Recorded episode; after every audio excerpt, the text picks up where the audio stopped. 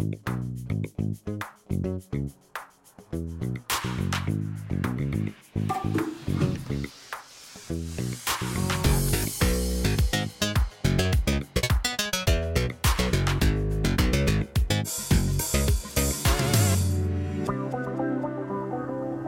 та бүхний энэ өдрийн амгалан гэрээ. Тэгээд өнөөдрийн бидний ярилцах байгаа сэдв бол хүн бүхний амьдралтай холбоотой. Дандаа л хүний амьдралтай холбоотой. Гэхдээ хүн ер нь амьдралтай холбоогүй зүйл ер нь ярихгүй дээ. Ягаад тэгэхээр бидний хийж ярьж үйлдэж байгаа бүхэл зүйл бидний яриад байдаг энэ амьдрал гэдэг зүйлийг бүтээдэг штеп.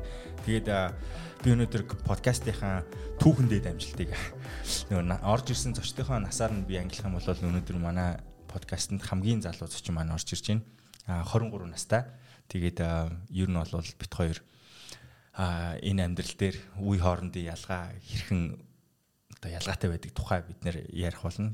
А түүний ихэнд бол бид нэр зочныхоо тухай өөрийнх нь ер нь юу хийсэн, юу хийх гэж байгаа. Тэгээд дээрэс нь амьдралыг одоо 23 жил туулахтаа энэ амьдралыг юу гэж үзэж байгаа вэ гэдгийг бас сонсхийг хүсэж байгаа. Тэгээд өнөр жаргал ирсэн байна. Аа урилга авсанд баярлалаа. За баярлалаа. Баярлалаа. Аа тийм өөрийгөө товчхон танилцуулах хэрэгтэй юм шиг байна те. Аа тийм наваг өнөр жаргал гэдэг. Тийм тэгээд аа мэрэгжлийн хувьд гэх юм бол олон улсын эдийн засагч аудит чиглэлийн мэрэгжилтэй. Аа тэгээд хобби маань илүү сонирхол талаараа хийдэг ажил маань гэх юм бол орчуулагч. Тэгээд бүтэн ном гаргаж хэвлснээ амир хоббигоор хийдэг гэхээр амир тэнэг сонсогдох байх л та. Тэгээд яг аа илүү яг орчуулагч юм уу тийм уран зохиол утга зохиолын чиглэлээр төгсөөгч гэсэн яг ингэж хийдэг ажил маань гэж хэлж болно. Аа тэгээд одоо бол хоёр дахь номынхоо ажил дээр явж байгаа. Тийм тэгээд хүмүүс бас нөгөө нэг айгу мэддэг зүйл нь юу вэ гэхээр кино блог хөтэлдэг. Тийм кино бол номны блог хөтэлж оруулдаг гэдгээр нь илүү мэддэг байх гэж бодож байна. Аа. Эхнийхээ орчуулсан номыг дуртах уу? Тийм Йоко Огова гэд Япон зохиолч төгстөө гэдэг нэртэй ном байгаа. Яг уу Япон дээр болохоор нөгөө профессорын дуртай тэгштгэл гэдэг нэртэй байдаг. Тэгээд бид нэр болохоор монголоор буулгахтаа төгстөө гэд оролцсон байгаа. Йокогова гэдэг зохиолч маань номнууд ерөөсөө монгол дээр орчуулагч байгаагүй. Тэгээд яг уу олзуурхмаар зүйл нь юу вэ гэхээр энэ зохиолчийн номыг анхудаа монгол дээр буулгасан гэдгээр бас нийл паблишингийн хувьд айгүй тийм гоё олзуурхууштай зүйл.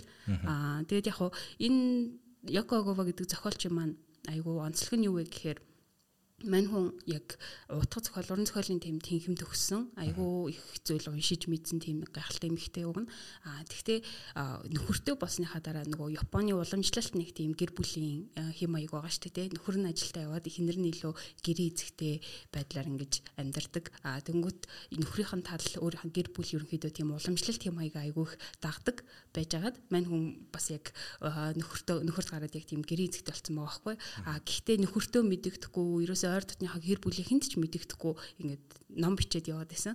А тэгээ гинт айгу том том шагналууд нөгөө номороо аваад гараад ирсэн. Тэнгүүтээ ингээд нөхөр нь шагнал авсныхан дараа л яг ном бичдэг гэдгийг нь олж мэдсэн тийм юм ихтэй л те. А тэгэд яг энэ төгстөө гэдэг номны хувьд хэм бол Йоко Оговогийн нэг амар гоё зүйл нь юу вэ гэхээр математик гэдэг зүйлийг өөрийнхөө одоо хувийн сонирхлоор айгүй гүнзгий судалсан юм ихтэй бүр нэлээд гүнзгий судалсан гэдэг нь ялангуяа номноос ч гэсэн яаж тайлбарлаж байгаагаас нь бүр яаж энгийн болгож ингэж тайлбарлаж ийн вэ гэдгээс нь бол айгүй харагдана. Тэгээд энэ зохиолч маань бас сүулт нэг Японы математикчтай нийлээд математикийн бүрийг юм амар өөр сурах бичиг гаргасан байгаа. Ингээд нэг юм дасгад ажил мажилтай биш. Шал ийм математикийг өөрөөр таниулахс ном гаргасан байлаа. Тэгээ ер нь зохиолчийн хувьд тийм. Тэгээ төгстөө номын маань хувьд бол бас яг ийм профессор нэг 10 настай жаалхүү. Тэгээд эдний гэрээ үйлчлэгч гэсэн энэ гурван дүрийн шал өөр гурван хүн байгаа зү тэ айгүй хөгшин тийм 80 минутын ой санамжтай математикийн профессор. Тэгээд тэдний гэр үйлчлэгч, гэр үйлчлэгчийн хүү гэсэн юм нас хүйс те эрдэм мэдлэг ч юм уу сурч боловсрсан гэх мэтчлэн тийм бүх зүйлийн хувьд өөр гурван хүний юм харилцаа. А гэхдээ тэр гурвын харилцаа нь математик дээр илүү ингэж нөгөө суурлаж өрнөдөг гэх юм уу? Математикаар дамжиж хүн харилцаж болдог гэдгийг магадгүй харуулсан тийм ном гэж хэлж байна. Аа би сая нэг зурсхан миний толгойд чамаг ярьж явах үед орж ирсэн бодлоо би асуучмаар санагдлаа. А номынхон орчуулгыг хийснийхаа дараа нэрийг нь өгөхдөө ингээд өөр орчуулгаар өөр газар бол биш ээ Японы нэр нь бол өөр өсөн байна. Гэтэл Монгол дээр өөрөөр өгсөн ба шүү дээ. Тэр яагаад өөрөөр өгсөн үгж болдго юм уу? Тэгж болдог. Одоо чинь төгстөө гэдэг нь бас нэг англи орчуулга дээр төгстөө гэдэг яг нэрлэлсэн байдаг л да. Тэгэхээр зүгээр ингээд номыг орчуулж явах зүгээр зуур яг энэ бол энэ ном бол энэний ийм утгатай юм биш тэгээд орчуулагч маань өөрөө нэрээ оноогод өчөж болдог гэсэн үг юм шүү дээ. Ер нь тэгж өгсөн нэртэй номнууд айгүй олон байгаа. Тэгээд математик гэснээс математик дээр суурлаад тэр хүмүүсийн харилцаа өрнөдөг тухай ярьлаа шүү дээ. Яаж бид нэр амьдралдаа тэр математикийг зөвхөн нэг 10 жилийн мөрхтэй сургуулийн дагуулга дотор байдаг нэг матери гэж харахгүйгээр математикийг одоо энгийн амьдрал руу уруулан хэрэгжилж болох вэ? Тэрэн дээр орчуулгын үед энэ тухай гарч л байгаа хэл та. Би номыг уншиж үзег болохоор магадгүй хитрхи тэнэг асуулт байж магадгүй. Тийм яг уу надад юу гэж санагддаг гэхээр хүмүүс амир намайг баг байхад амир ярьдаг гэсэн. Аа хүн бол аав ижулдаг гэтээ хүн бол математикч болдоггүй гэж яриа байгаа тий. Гэтээ одоо бол эсэргээрээ юм шиг санагддаг. Хүн болгон аав ижуулах магадгүй албагүй. А гэтээ хүн болгон математикч болдог. А гэтээ математикч болно гэдг нь бүр ингээл тэгээ математикийн хүрээлэнд очивол судалгаа хийгээл 24 цаг тав бодоод байхыг хэлэхгүй л те. А эсэргээрээ яг тэр зүйл ингээд амьдралд нь хэрэг болж байгаа амьдралд нь яг тэр математик зүйл байсаар байгаа гэдгийг анзаарч харах нь л амар чухал юм шиг санагддаг. А тэгвэл одоо бидний магадгүй хэрэгжилж байгаа техник технологийн бүх юм өөрөө математик дээр л суурилсан байгаа те. А тэгвэл надад хамгийн гой санагддаг зүйл одоо юу вэ гэхээр байгаль гэдэг зүйл чи өөрөө бас ингээд математиктэй амар уялдаа холбоотой. А гэхдээ байгалыг хизээч математикээр бүрэн дүүрэн тайлбарлах боломжгүй гэдэг ч юм уу те. Ингээд бодоод үзэх тусам ингээд айгу үзэсгэлэнтэй болж ирдэг зүйл юм шиг надад санагдтiin. Аа тэгээд сая нөгөө төгстөө гэд ярьлаа штэ тий. Тэнгүүд төгстөө гэдэг тоон өөрөө ямар тоог хэлдэг вэ гэхээр өөрөөсөө өөр одоо хуваагчдын нийлбэр байгаа шүү дээ. Тэгээ одоо 6-гийн тоо бол төгстэй байхгүй юу? Тэнгүү 6-гийн тооны хуваагчт нь юу гэхээр 1 2 3 а 6 бол өөрөө хуваагчт мөн гэхдээ өөрийг нь оролцуулахгүй. Тэнгүүд 1 дээр нэмэх нь 2 нэмэх нь 3 гэд гэд нэмчингүүд энэний нийлбэр нь 6 гарч байгаа байхгүй. Тэгэхээр өөрөөсөө бусад өөрөөс нь бусад жинхэнэ хуваагчдын нийлбэр өөртөө тэнцэж байгаа тохиолдолд тэр 28 гардаг гэсэн үг. Төгстөө гардаг гэсэн. Төгстөө болдог гэсэн. Тэгэхээр 6 28 гэх мэтчлээ энэ тоонууд болохоор ингээд төгстөө болоод явдаг.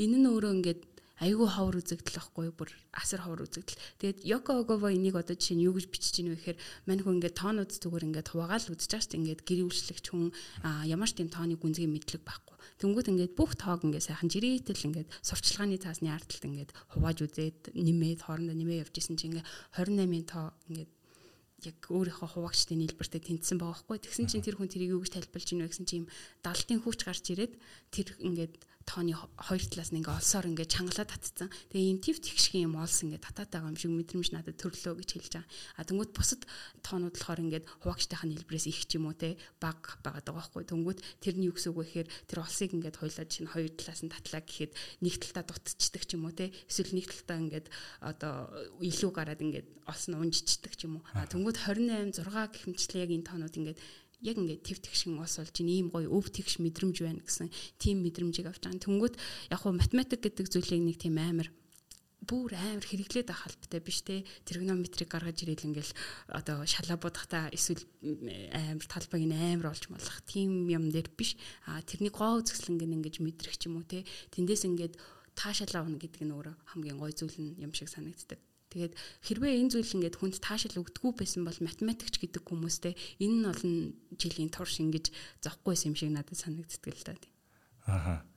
Тэгж харж чадна гэдэг нь л хүн болгонд яг өгөгдсөн тэр өгж хүн болгонд ижлэхэн мэдрэгддэг зүйл биш л баг л та. Тэгээд тэгээд тэр саяны гой мэдрэмж чинь ер нь цааталт нь би зүгээр ингээ ойлгоход баланс байгаа хөх те.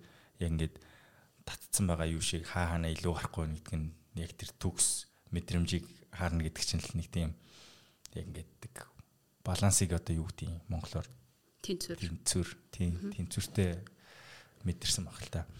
Тэгээд чи энэ номыг орчуулах шийдвэрээ гаргахдаа яагаад гаргасан чи өөрөө математикт дуртай чинь нөлөөлсөн үү эсвэл өөр зүйл байсан уу? Аа яг уу энэ номныхын сонголтыг болохоор манай Nil Publishing-аас аль хэдийнэ хийсэн байсан. Энэ номыг номны эрхийг авсан байсан гэсэн. Аа яг орчуулагчаа болохтой бол надад яг санал тавьсан байхгүй.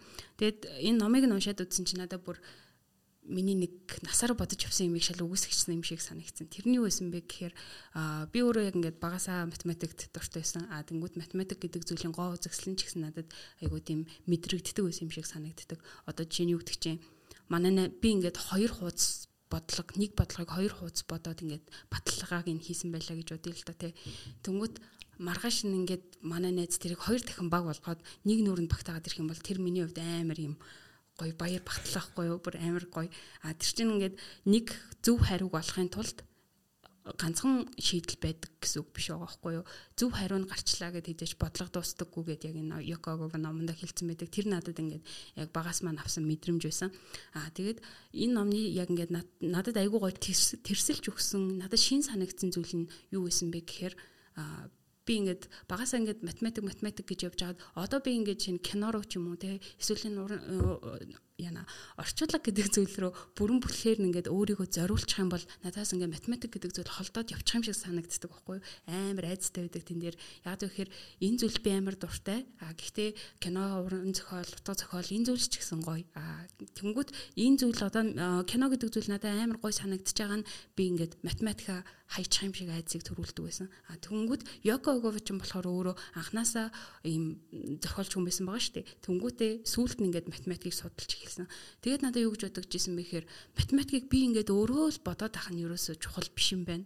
Өөрөө ингээд энд нэг юм тоо бодож гаргаад томьёог ингээд хараа те. Энэ ингээд өөрөө өөртөө ажиллаж байгаа нь ерөөсө математикт ойр байгаа гэсэн үг биш. А харин яг энэ математик гэдэг зүйлийн гоо үзэсгэлэн гэдэг зүйлийг бусдтай хуваалцах чи өөрөө математикт ойр байгаа хэрэг юм байна гэдгийг яг энэ номноос амар одоо гүн гүнзгий мэдэрсэн гэх юм уу. Тэнгүүт юу гэсэн үг вэ гэхээр одоо миний орчуулж байгаа ном а энэ номыг орчуулснараа би ингээд математикт амар ойр байгаа байхгүй гэхдээ эн чинь цаана роман уран зохиолын ном шүү дээ тий Дүнгүүд би жишээ нь одоо кино руу ормоор байх юм бол би математикийг ингээд кинонда шингээгээд тэрийг математик гэдэг зүйлийг өөрөөр харах боломжийг хүмүүст олгож болох юм байна гэдэг ийм мэдрэмжийг надад өгсөн болохоор айгүй шинэлэг байсан. Тийм тийм болохоор ер нь бол аа энэ номыг заавал орчуулна гэдэг ийм баттай шийдвэр гаргасан гэх юм уу. Аа. Хоёр дахь ном руу орсон шалтгаан юу вэ? Хоёр дахь ном руугаа орсон шалтгаан нь яг хуу энийг ярьж болох үгийн сайн мэдэхгүй байна. Гэхдээ найруулагчийн тухай ном байгаа. Ингмар Бергман гэдэг одоо дэлхийн э, кино урлагт маш том хувь нэмрийг оруулсан гэж үздэг ийм том найруулагчийн ном. Тэгээд энэ найруулагч болохоор миний хамгийн дуртай найруулагчтай нэг л дээ. Тэгээд өөрийнх нь бичсэн яг тэр намтар нь айгүй тийм үнэн гэх юм уу? Яг гэхээр Ингмар Бергманы айгүй олон номнууд байдаг. Өөрөө бичсэн ч ном байдаг. Хүмүүс ингээд Бергманаас сурвалжлага авсан маягаар бичсэн номнууд ч гэсэн айгүй олон байдаг. А гэтээ тэн дээр Бергман өөрөө айгүй тийм хөшүүн юмнаас сэрэмжилсэн тэг ингээд одоо ингээд буруу хэлчих юм бол хин намайг юу гэх бол гэдэг тэр нөгөө бодол амар давмгаасан байдаг. А тэргээ ч гэсэн өөрөө айгүй хүлэн зөвшөөрдөг. А яг энэ номон дээр болохоор Бергман бүр 70 16 настайдаа бичсэн ном кино урлагаас бүр ингээд бүр гараа яваад өгсөн дахиж кино хийхээ болцсон тийм үе нь учраас ингээд хинээс ч айлгүй ингээд хин намайг юу гэх бол хин энийг шүүмжлэх бол гэснээс гиснэр биш өөрийнхөө ингээд сул талыг хүртэл хүлээн зөвшөөрт бичсэн яг тийм ном байгаа байхгүй тийм болохоор яг тэр нөгөө уран уран бүтээлч хүний яг тэр нэг замнал сэтгэлгээнийх нь хөгжил гэх юм уу те яг тэр зүйлс нь хаанаас гарч ирдэг гэдгийг бүр айгүй тийм үнэнчээр шудраг битсэн тийм ном учраас айгүй их таалагдчихсан. За тэгэхээр номын орчуулга дээр бол эд дундаа явж байгаа болохоор дэлгэрэнгүй ярьж чадахгүй бах тий.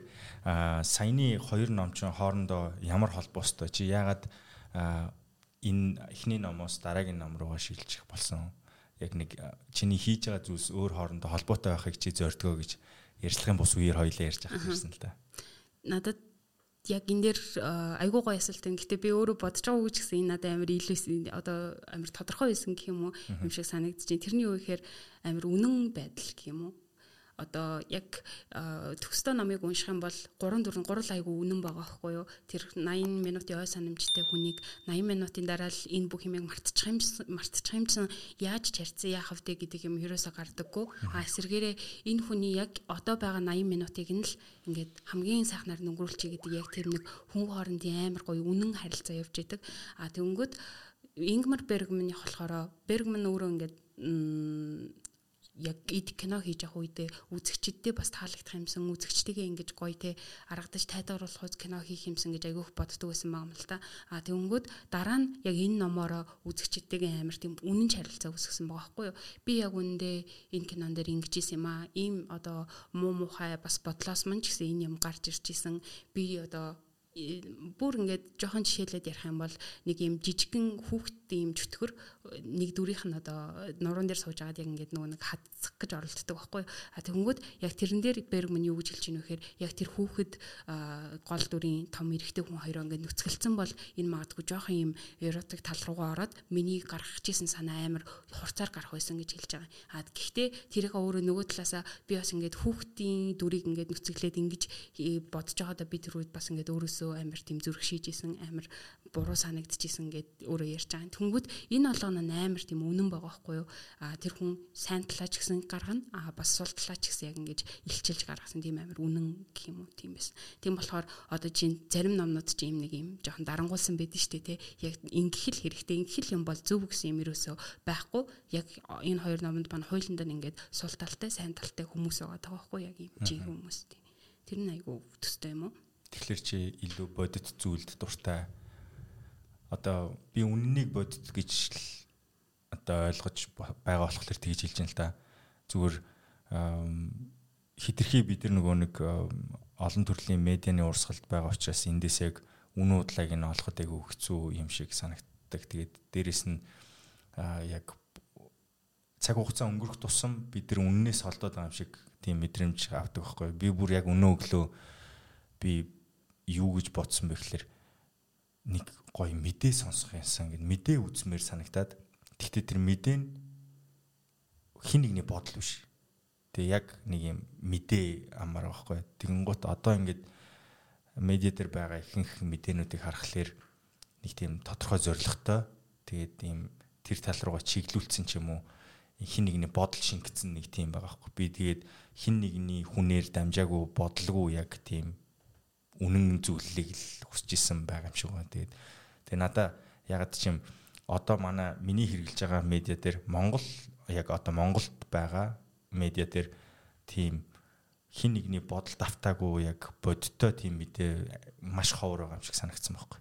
Тэгээ нөгөө медийг нь үзэхлээр нэг төрлийн нэг тийм дандаа юмнууд тэгээ жижигхэн Монгол угаасаа жижиг учраас тухайн хэлж байгаа зүйлийг нь цаатлыг нь бодоод хин ямар хүн оролцоотой байсан юм бочихлоор бүгд л нэг тийм хуурамч юм шиг тийм мэдрэмж аваадс л та. Тэгээд яг ч юм сүулдэ нас яваад тэр юм уу мэдээ үзмэр болдог болж байгаа. Нэ тэгснээс чи ер нь мэдээнд цаг зарцуулдаг уу? Тийм нэлээд зарцуутай шүү. Яг гэхээр нөгөө хийж байгаа ажилтай маань ч юм уу тэг холбоотой зүйл сайхан бол бүр нэлээд зарцуулдаг. Тэгтээ нөгөө имэйлээр мэдээ хүлээж авдаг шүү дээ. Тэгээд хамгийн одоо магадгүй найдвартай гэж бодсон яг тэр нөгөө нэг их сурвалжуудтай имэйлээр бүртгүүлээ. Тэгээд нэг нэг тийм 7 хоногийн тодорхой завсарт бол яг ингээд имэйлээр мэдээнүүд нэрж идэг л та. Имхтгэл гэх юм уу? Тэр ч идэг. Тэр нь надад айгүй амар санагддаг. Аа Тэгээд надад бас их сонирхолтой санагдж байгаа юм нь 23 настай тэгээд чи дуртай зүйлээ олцсон тэрнийхээ араас айгүй тийм эрчтэй хүчтэй шаламгаа явж байгаа надад мэдрэгдээд байгаа байхгүй. Тэгэнгუთ тэр дуртай зүйлийг олоход чамд хамгийн том хөшүүрг нь юу байсан гэж бодож байна. Одоо хүмүүс яг ингээд бодохдоо би яаж тэ ийм зүйлд одоо дуртай зүйлээ олох ууч гэдэг юм уу тийм төрсэн хүмүүс байгаа байж магадгүй. Тэгээд аргачлалыг хүсэж иж бас магадгүй те. Би ч яг тийм амар аргачлал хүч бас амар олсон ч юм уу тийм зүйл байгаа гэж бодохгүй л байна л да. Гэтэ яг дуртай зүйлээ олсон уу гэвэл яг олсон гэж хэлж чадах байх гэж бодож байна. Хэрвээ бүр 10 20 жилийн дараа л үгүйсгэгдэчихгүй бол те. Аа надад яг ингээд хамгийн чухал зүйл нь юу вэ гэхээр ямар ч зүйл хийсэн одоо ялангуяа надаас доошоо насны ч юм уу те хүмүүс ер нь бол залуучууд гэдээ ярьчул зөв юм шиг санагдаж байна. Залуучууд ингээд айгүй олон төрлийн юмнууд хийж үздэг штэ те. А гол нь яг тэр олон төрлийн зүйл хийж явах явцдаа хийж байгаа юм болгондоо нэг юм сэтгэлээсээ хандаад үзэх хэрэгтэй юм шиг санагддаг. А жишээлбэл кино одоо жишээ миний айгүй амьдралын айгүй том хэсэг болцсон байна л та утга учир гэж хэлэхгүй ч гэсэн бүр нэлээд том хэсэг болцсон байгаа. А тэнгүүд кино үзэхдээ ингээд сэтгэлээсээ үзэх юм бол магадгүй ингээд айгүй бүр шал өөр зүйл харагдаж байгаа байхгүй а кинод амар их цаг зарцуулдаг ч гэсэн ерөөсө сэтгэлээсээ үздэггүй те нэг юм анхаарлаа хандуулдаггүй зүгээр л нэг юм олон кино үзсэн байх систем шиг тийм бодолд автаж кино үзэх юм бол тэнд ингээд юу ч үлдэхгүй байхгүй. А дуртай зүйлээ дуртай магадгүй тэр хүний дуртай зүйл нь кино байсан байж магадгүй шүү дээ а гэхдээ тэр хүн зүгээр сэтгэлээ ингээд нэг юм гэж зориулж үзээгүй болохоор тэр зүйл ингээд хаягдсан байж болно. А эсвэл ямар нэг спорт ч юм уу те ингээд сэтгэлээ зориулаагүй болохоор ингээд хаягдсан байж болно. Хүмүүст айгүй олон боломжууд гарч ирдэг, айгүй олон зүйл туршиж үздэг. Тэн дунд ингээд нэг юм чин сэтгэлээсээ хандах гэдэг зүйл амар чухал юм шиг санагддаг. А бүр ингээд чин сэтгэлээ чин сэтгэлээсээ хандаад бүр их ингээд хичээ зүтгээд байхад үнэхээр болохгүй бол үнэхээр тэр болохгүй л юм гэсэн үг шүү дээ, тэ. А зүгээр ингээд айгүй цаг зарцуулсан хэрнээ юм хайхрамжгүй байх юм бол угаасаа юу ч дуртай байж болчихгүй одоо юу ч тийм амар чин сэтгэлийнх нь хобби сонирхол байж чадхааргүй болчих юм шиг санагддаг л та тийм. Уран зохиол дээр ч гэсэн адилхан тийм тэгж бодогдчих. Чи хэдийр хугацааг яг саяны дуртай зүйлстэй зарцуулдаг 7 хоногт одоо дундчлуул Аа яг уу одоо ингээд нөгөө орчуулга ажлын маань хажуугаар яг ингээд орчуулга орж ирснээс хойш киноны цаг нэлээд багассан байгаа юм л та. А гэтээ өмнө нь бол ингээд За жилийн дотор жишээ нь би 800 кино үзэж үзчихсэн. Өдөрт 2-оос илүү кино үзсэн шүү дээ. Яа, энэ нь болохоор ингээд э, заавал амар тийм бүрэн хэмжээний урт кино байх албагүй л дээ богино хэмжээний кинонууд их ч гэсэн оролцуулна. А тэнгүүд одоо ингээд тооцоод үзэнгүүт арай багасаад жилд нэг 200 кино ч юм уу те харагддаг. Яг ингээд нөгөө letterboxd дээрээ яг ингээд бүртгээд үзэнгүүт. Тэгээд ингээд үзэнгүүт а тэр дунд айгүй олон муу кинонууд гарч ирнэ, сайн кинонууд ч гарч ирнэ. А тэнгүүд хүмүүс болохоор ингээд нөгөө сайн кино л үзчихийж тэр зүйл ингээд кинонд дуртай болох юм шиг хандаад идэг. А гэтээ муу киног ч гэсэн чин сэтгэлээсээ үзээд үзэх юм бол тэр кино л идэг байхгүй юу? А гэтээ яг хөө мэдээж хэрэг өөрийнх нь тэр нэг үзэгчийн юу цензур байгаа шүү дээ. А энэ жоохон үнэхээр мяа болчихжээ гэдэг ч юм уу. А Гэхдээ л муу кино үзчихиж тэндээс сайн киног ялгадаг болно гэдэг ч юм уу. Яг ийм нэг ийм нюанс бүхий ийм үйл явцууд л байд юм шиг надад санагдтiin. А тэнгүүт нэг юмнаас ингээ дандаа л гоё нь мэдрээд байна гэсэн үг ерөөсөө биш. А муухайгийн ч гэсэн бас ингээ мэдэрчиж тэр сайхан одоо тухайн зүйлийн сайхныг нь амар олж мэднэ гэдгийг хүлээн зөвшөөрөх хэрэгтэй юм шиг л санагдсан. Тэрний тулд харин яг тухайн зүйлээ амар чин сэтгэлээсээ хандах нь амар чухал юм шиг. Тарих биеийн энергийн хамгийн ихийг нь зарцуулдаг Тиймээс бид тархиа маш сайн тижээх хэрэгтэй. Тархины тижэл brain active герман чанар. Одоогоос хэдэн жилийн өмнө нэг хамгийн дэлхий дээр байгаа хамгийн хүсэмжит ч үлээ хамгийн аз жаргалтай ажлуудын тоонд кино критик байсан. Кино үзээд шүүмжилдэг хүмүүсийн ажил гээд тэгээд тэр бол кино үзэх аялал нь угаасаа айгу гоё шүү дээ. Ер нь хөвчлэн гоё байдаг. Муу кинотой тулсан ч гэсэн муу кинон дотор шүүмжлэх чинь гоё шүү дээ. Муу кино байж гэдгийг нь энэ энэ ийм болохоор гээд тэрийг нь олж хэлэх нь ч айгүй гоё байдаг юм уу. Тэгээд тим ажлын байр байдаг тухай сонсч ирсэн. Хэрвээ чамд ингээ кино критик хийх тийм юу гарч ирвэл одоо кино шүүмжлэгч болох тийм санал гарч ирвэл чи ах уу яг саналуд ингээд гарч ирдэг л те. А гэхдээ Монгол нөгөө нэг юм хэвлэл мэдээллийн салбар чинь бас амар өөр штэ те. За би болохоор илүү бичиж гаргах хүн байгаа байхгүй өөрийгөө яг анзаараад үзэнгүүт яг тухайн киноны талаар ярина гэхээсээ илүү бичих юм бол би илүү зэгцтэй илүү бас илүү нэг тийм өөрийнхөө гэх юм уу? Аа тэгж анализ хийж чаддаг. Тэнгүүт одоо сайтуудаас ч юм уу эсвэл ингээд онлайн юм сэтгүүлүүдээс ч юм уу саналууд ирдэг. Гэтээ тэр санал одоо сонноос ч гэсэн ирж илээдэг. Гэтээ яг тухайн одоо хэвлэл мэдээллийн хэрэгсэл тухайн сонин сэтгүүл нь өөрөө ийм нэг юм вишнтэй өөрийн гэсэн нэг юм алсын хараатай байгаа шүү дээ тий. Тэнгүү тэнд нь ийм кино тийм их хамаатай биш байгаа байхгүй юу? Одоо жишээ нь э, нэг жоохон улс төрийн маягийн сонин байлаа гэхэд ингээд кино оруулъя гэдэг байхгүй яг ийм кино критик бай. Аа тэгээд чи өөрийнхөө л яг бичих гэж хэлж байгаа ч гэсэн яг тэр сонных нь алсын хараа амар өөр. Аа тэнгүү тэр хүмүүсийн нөгөө зорилго нь юу байгаад болч байдаг вэ гэхээр кино ч айгу тийм масс урлаг штэ тий. Айгу олон хүмүүс сонирхдаг. А тэнгүүд киногоор дамжуул тэр хүмүүс зүгээр уншиж их гэж идэг. А яг нөгөө жишээний юм өөр нэг юм төрлийн сэтгүүл байгаа тэр нь ингээд уншигч багтай байх юм бол тийм масс урлагийн юмнууд оруулж ирээд байдаг байхгүй. А тэнгууд яг ингээд энэ зүйлийг өөрийнхөө нэг хэсэг байлгаад ингээд үн цэнийг шингээгээд явъя гэсэн тийм зорилготой газар бол маш зөвхөн аа хэрвээ бүр ингээд одоо урлагийн сэтгүүл ч юм уу тиймэрхүү зүйл байж байх юм бол тийм зүйлээс яг юм санд ирэх юм бол надад бол амар татгалзах зүйлгүй. Яагаад вэ гэхээр энэ бичиж байгаа зүйлээ илүү хүртээмжтэй байх нь л миний гол зорилго шүү дээ тийм. А яг одоо болохоор санал тавьсан гэх юм уу газруудаас болохоор илүү тэгвэл юм маркетинг гэж ашиглах гэдэг юм шиг санагддаг. Тэр нь жоохон муухай санагддаг. Манахаас ингээд манах өөрөө нөгөө нэг юуг кино урлагийн яг дээд шагналал өгдөг тийм хүлэн зөвшөөрөгдсөн тийм юунууд байгаа билүү? Одоо дээхэн үед бол пентатоник гэх хөгжмийн дээд байсан шүү дээ. Одоо ямар юун дээр явж байгааг би бас сайн мэдэхгүй л байна л да. Одоо бол мөнгөн мод гэд надан байгаа. Аа гэхдээ мөнгөн мод бол бүр яг зөвхөн кино биш л дээ. Яг медиа урлаг те бүх ийм юмнуудыг хамарсан байдаг. Аа дээр нь Улаанбаатар кино наадам гэж болдог. Аа гэтээ Улаанбаатар кино наадам болохоор Монгол уралдаанд хэсэгтэй Тэгээд нөгөө шагналаа мэдээж хэрэггүй нь тэнд өрсөлдөж бас болж байна. Дээр нь богино хэмжээний киногоор залуучууд маань амар их эхэлдэж штэ тий. Тэгхийн бол алтан өргөө кино наадмыг бас дуртаж болж байгаа юм л да. Эднэр гэхдээ бас зүгээр хэлэх юм бол баг зэрэг инди баг зэрэг нөгөө нэг хүмүүсийн ярьдгаар арт кинонуудын дунд бас нэлээд өрсөлдөө явдаг юм шигээр ажил ажиглагддаг. А бүр ингээд бүх кинонуудаа нийлүүлээд өрсөлдүүлдэг юмнууд бол магадгүй айгу тутмаг байгаа гэж хэлж болохоор. Гэхдээ тэр шүүж байгаа хүмүүсийнх нь хувьд ямар критикүүд одоо шүүмжлэгч нар байдаг юм бол хичнээн хүмүүс байдаг юм бол А би яг тийм олон юуны шүүлтнээр ажиллаж үзэж байгааг л дээ. Алтан өргөө дээр ажиллаж байсан. А тэгээд энэ дээр бол гурван шүүгч ажиллаж байсан тийм. Аа.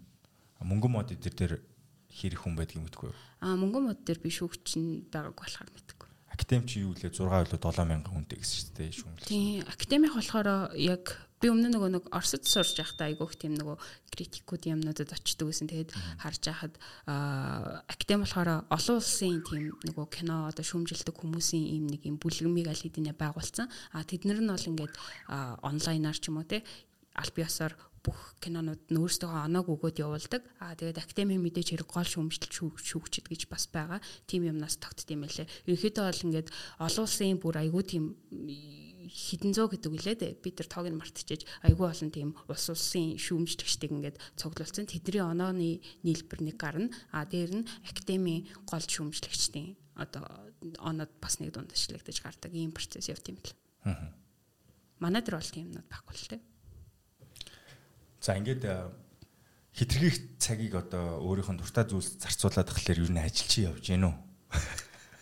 Э, яг хуу цагийн зохицуулалт гэдэг зүйлэл амар чухал юм шиг байгаа юм. Тэнгүүт надаа юу гэж санагдсан бэ гэхээр одоо чинь би ганцхан ажиллаа өөрийнхөө яг үнцэн ажлыг хийгээд явах юм бол ингээд надад амар уутгартай санагдчих жоох байхгүй надад ингээд нэг юм амар дутагдаад байгаа юм шиг санагдана. Аа тэгэнгүүт би ингээд бүрэн ийм ажиллаж хийгээд те дуртай юмнуудаа ч хийгээд ажилдаа нэг дургу гэсэн үг биш лээ. Гэтэ яг ингээд хослуулаад явхад юу хамгийн хэрэгтэй вэ гэхээр мэдээж хэрэг цагийн зохицуулалт. Аа тэгэнгүүт надад ойрд нэг анзаарчихсан юм нь юу вэ гэхээр Ингмар Бергмнийг орчуулж яхад надад нэг амар гоё үг надтай таарлцсан. Тэр нь юу вэ гэхээр мань хүн чи өөрөө айгүй их ажилдаг хүн байхгүй нэг жилийн дотор 3 театрын жүжиг тавиад 2 кино хийчдэг гэсэн тийм амар хөдөлмөрч хүн. Мэдээж хэрэг яг ийм амар дээр нь тэр чи айгу бүтээлч ажиллаж штэ тэг хүнээс оюуны болоод биеийн хөдөлмөр шаарддаг.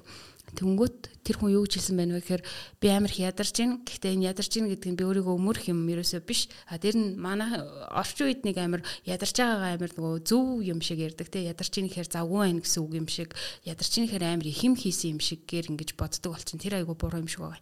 А тэнгүүт Ингмар Бергман болохоор чи ядарч гинэ гэдэг чинь ажлын ер нь бол буруу хийж гинэ л гэсэн үг. Нэг юмтай ингээд ухаан жолоогүй зуралдаал чаргууцалтаал яваад байгаагийн шинж. Тэндээ цагч амир их орно биеийн хүч амир их орно. А тэнгүүд ингээд нэг юмнаас ухаан жолоогүй чаргууцалтаад өөрийгөө ядраагаад ангууд хүний нөгөө бүтээл сэтгэлгээ уран сэтгэмж хамгийн гол юм нь нөгөө шүүмжлэлт сэтгэлгээ гэдэг юм. Өөрийнхөө юмыг нэг те амир шүүмжлэлтэй ханддаг тэр зан нь ингээд унтарчдаг гэж байгаа байхгүй юу? А тэнгүүд яаж ажиллах хэрэгтэй вэ гэхээр ер нь бол хамгийн гол нь өөрийгөө ядраахгүй байна байна гэдэг чинь амар их зөв ажиллагаа гэж байгаа юм. А тэгвэл одоо жишээ нь би ажиллаа бол угаасаа ажиллагаа цагт нь багтаагаад хийчин. Орой ажлын цагаас хойших цаг бол миний цаг болж хувирж байгаа юу? А бас дээр нь амралтын өдрүүд ч юм уу. Тэнгүүд за би өнөөдөр очиод надад угаасаа ганцхан л киноны бичвэр хийх л угаасаа тийм хэлнэ. Энийг л би ингээд гоё яг тэр ганцхан киноны юмд л ингээд зарцуулчих гэдэг ч юм уу тий. А тэнгүүд за би угаасаа кинонд киноны тухай угаасаа бичих юм надад байхгүй юм чи би өнөөдөр очиод орчуулгаа нэг 5 хуудсыг биш юм а гэдэг ядч нэг 2 3 өгүүлбэрч болтгоо тавьчих гэдэг ч юм уу. Өөртөө амир бага юм одоо зориг тавиад тэгэхгүй бол ингээл очиод 2 3 хүртэл суугаад тэдий юм хийн гэдэг бол амар буруу юм шиг байна. Тэнгүүт хүн ядраад ирнэ. Ядарна гэдэг чинь өөрөө залхахын амир эхлэл юм шиг надад санагдаад идэв. Тийм тгий санагдаг. Тэгээ энэ дэр нөгөө нэг айгу гоё жишээ гэдэг нь одоо миний хамгийн бас нэг юм яг кино үзэж эхэлж байхдаа дуртай байсан найруулагчдын нэг Даран Аронофский гэдэг найруулагч идэг байхгүй. Тэгээд Аронофскигийн хамгийн гоё кино нь юу гэхээр P гэдэг кино гэдэг бас математиктэй жоо холбоотой кино. Тэгээд тэр киноны одоо нэг гол дүр залуу нь P тооны одоо нөгөө нэг тэр чинь төгсгөлгүй үргэлжилж байгаа шүү дээ тий. Тэрийг ингэж нэг юм томьёолох гэж хичээж байгаа залуу байхгүй. Аа тэгээд мань хүн ингээ бүр ингээд тэрэндээ донтоод тэрэндээ бүр ингээд өөрийнхөө сэтгэл зүгээрээ ядраад сүултээ бүр юм сурлах бодисоор ингээд өөрийгөө сэргээж агаад үздэг. Тэгээд мань залуу багш дээр очсон чинь багш нь юу гэж хэлдэг вэ гэхээр Аристотл ингээд ягаад Эврика Эврика гэд Аристотлийн Архимед ягаад ингээд Эврика Эврика гэд босч ирсэн те. Ягаад энэ ингээд ололтыг ингээд гинт ван твтж агаад олцсон энэ зүгээр ингээд амар ухаантай биш тэр хүн амарсан байхгүй юу гэж хэлж байгаа байхгүй. Яг зөв. Яг ингээд э, эхнэр нь ингээд шууд чи зүгээр л усанд орчгоо те ингээд one хифт гээд тэгээд ингээд one бэлдэж өгөөд хифтүүлсэн тэр хүн зүгээр яг тэр ажилласаа ингээд чөлөө аваад амарсан учраас тэр өөрийнхөө ямиг өөр талаас нь харах тэр нөгөө нэг одоо шүүмжлэл сэтгэлгээ нь асаж эхэлж байгаа байхгүй юу? Менделеев яагаад үеийнх системийг харсан Менделеев зүүдэнд харсан гэж хэлдэг? А гэтээ яг хөө тэрийг амар юм одоо баатарлаг түүх болгоод өөрөөр зохиоцсон ч гэж болно. А гэтээ зүгээр л яг энэ түүхийг үнэн гэж бид нар бодох юм бол энэ ч унтжахта буюу амарч захта хүн өөрийнхөө шүүмжлэлт яг тэр юмыг олж харж байгаа хгүй. Түнгүүт одоо жишээ нь би нэг киноны тухай заавал шууд үзэнгүүтээ бичээд ахалбгүй те тэгэж өөрийгөө ядрах халбгүй салхинд алхаж байгаад ч юм уу те ажил руугаа алхаж явах явцдаа ингээд юм бодонго аа нэрээ тэр тийм байсан байж болох юм байна гэдэг нэг өөр өнцгийг олж нээдэг ч юм уу. Тэнгууд энэ махарт махартлаа ингээд эцэж төлөлөө ажиллаад байх нь бол тийм зөв зүйл биш а амралт ажил гэдэг хоёр зүйлийг ингэж хослуулах нь л хамгийн тийм зөв гарц юм шиг санагдав Нөгөө л баланс. Тийм. Нөгөө чамайг ингээд залуу хүн болохоор нас залуу байгаа чи угаасаа тэгж харагдаж байгаа цаасан дээр ч гэсэн залуу байгаа тий. Тэгэнгუთ чамайг кино критик хийх, кино шүүмжлэх тухай ч юм уу эсвэл ажлын байран дээр ер нь гэж хамтаа зүгээр амьдрал дээр таарад янз бүрийн зүйлийн тухай ярьж хахад тэр үе хооронд ялгаа гараад зүгээр байгаагаар чинь шууд доогуур үзэх юм уу тийм зүйл ажиглагддгүй ч юмд. Мм ер нь л ажигддаг. Бүр нэлээд ажиглагддаг. Аа ялангуяа бүтээлч юм салбарт ч юм уу те болоог байна. А мэдээж болоог байгаа нь үнэн л те. А бүр амар те хэдэн жилийн 10 жилийн туршлагатай хүмүүстэй ингэж нэг өрсөлдөөц гэж хэлэхгүй. А гэтээ надаа энэ зүйлийнх нь нөгөө гол юм нь намайг юу гэж хүлээж авч байгаа да биш. Ерөнхийд нь ингээд харах юм бол зүгээр хүнийг наснаас нь хамаатай бишээр зүгээр л хүн гэж хүлээж авах тэр нэг юм а яг саяны дахиад нөгөө баланс гэх юм уу те яг тэр зүйл ямар дутагдж байгаа юм санагддаг. Одоо яг за би бол яг ингээд нөгөө алдартай generation Z яг улаан генерашн зэт байгаа байхгүй миний нас. Аа тэгэнгүүт энэ дэр зарим хүн амар дэгстүүлч бүр амар ингэж өндөр хүлээлттэй гарч ирдэг. Яг тэгэхээр generation generation Z ч амар өөр штэ гэж хөшөөд хүлээж авдаг.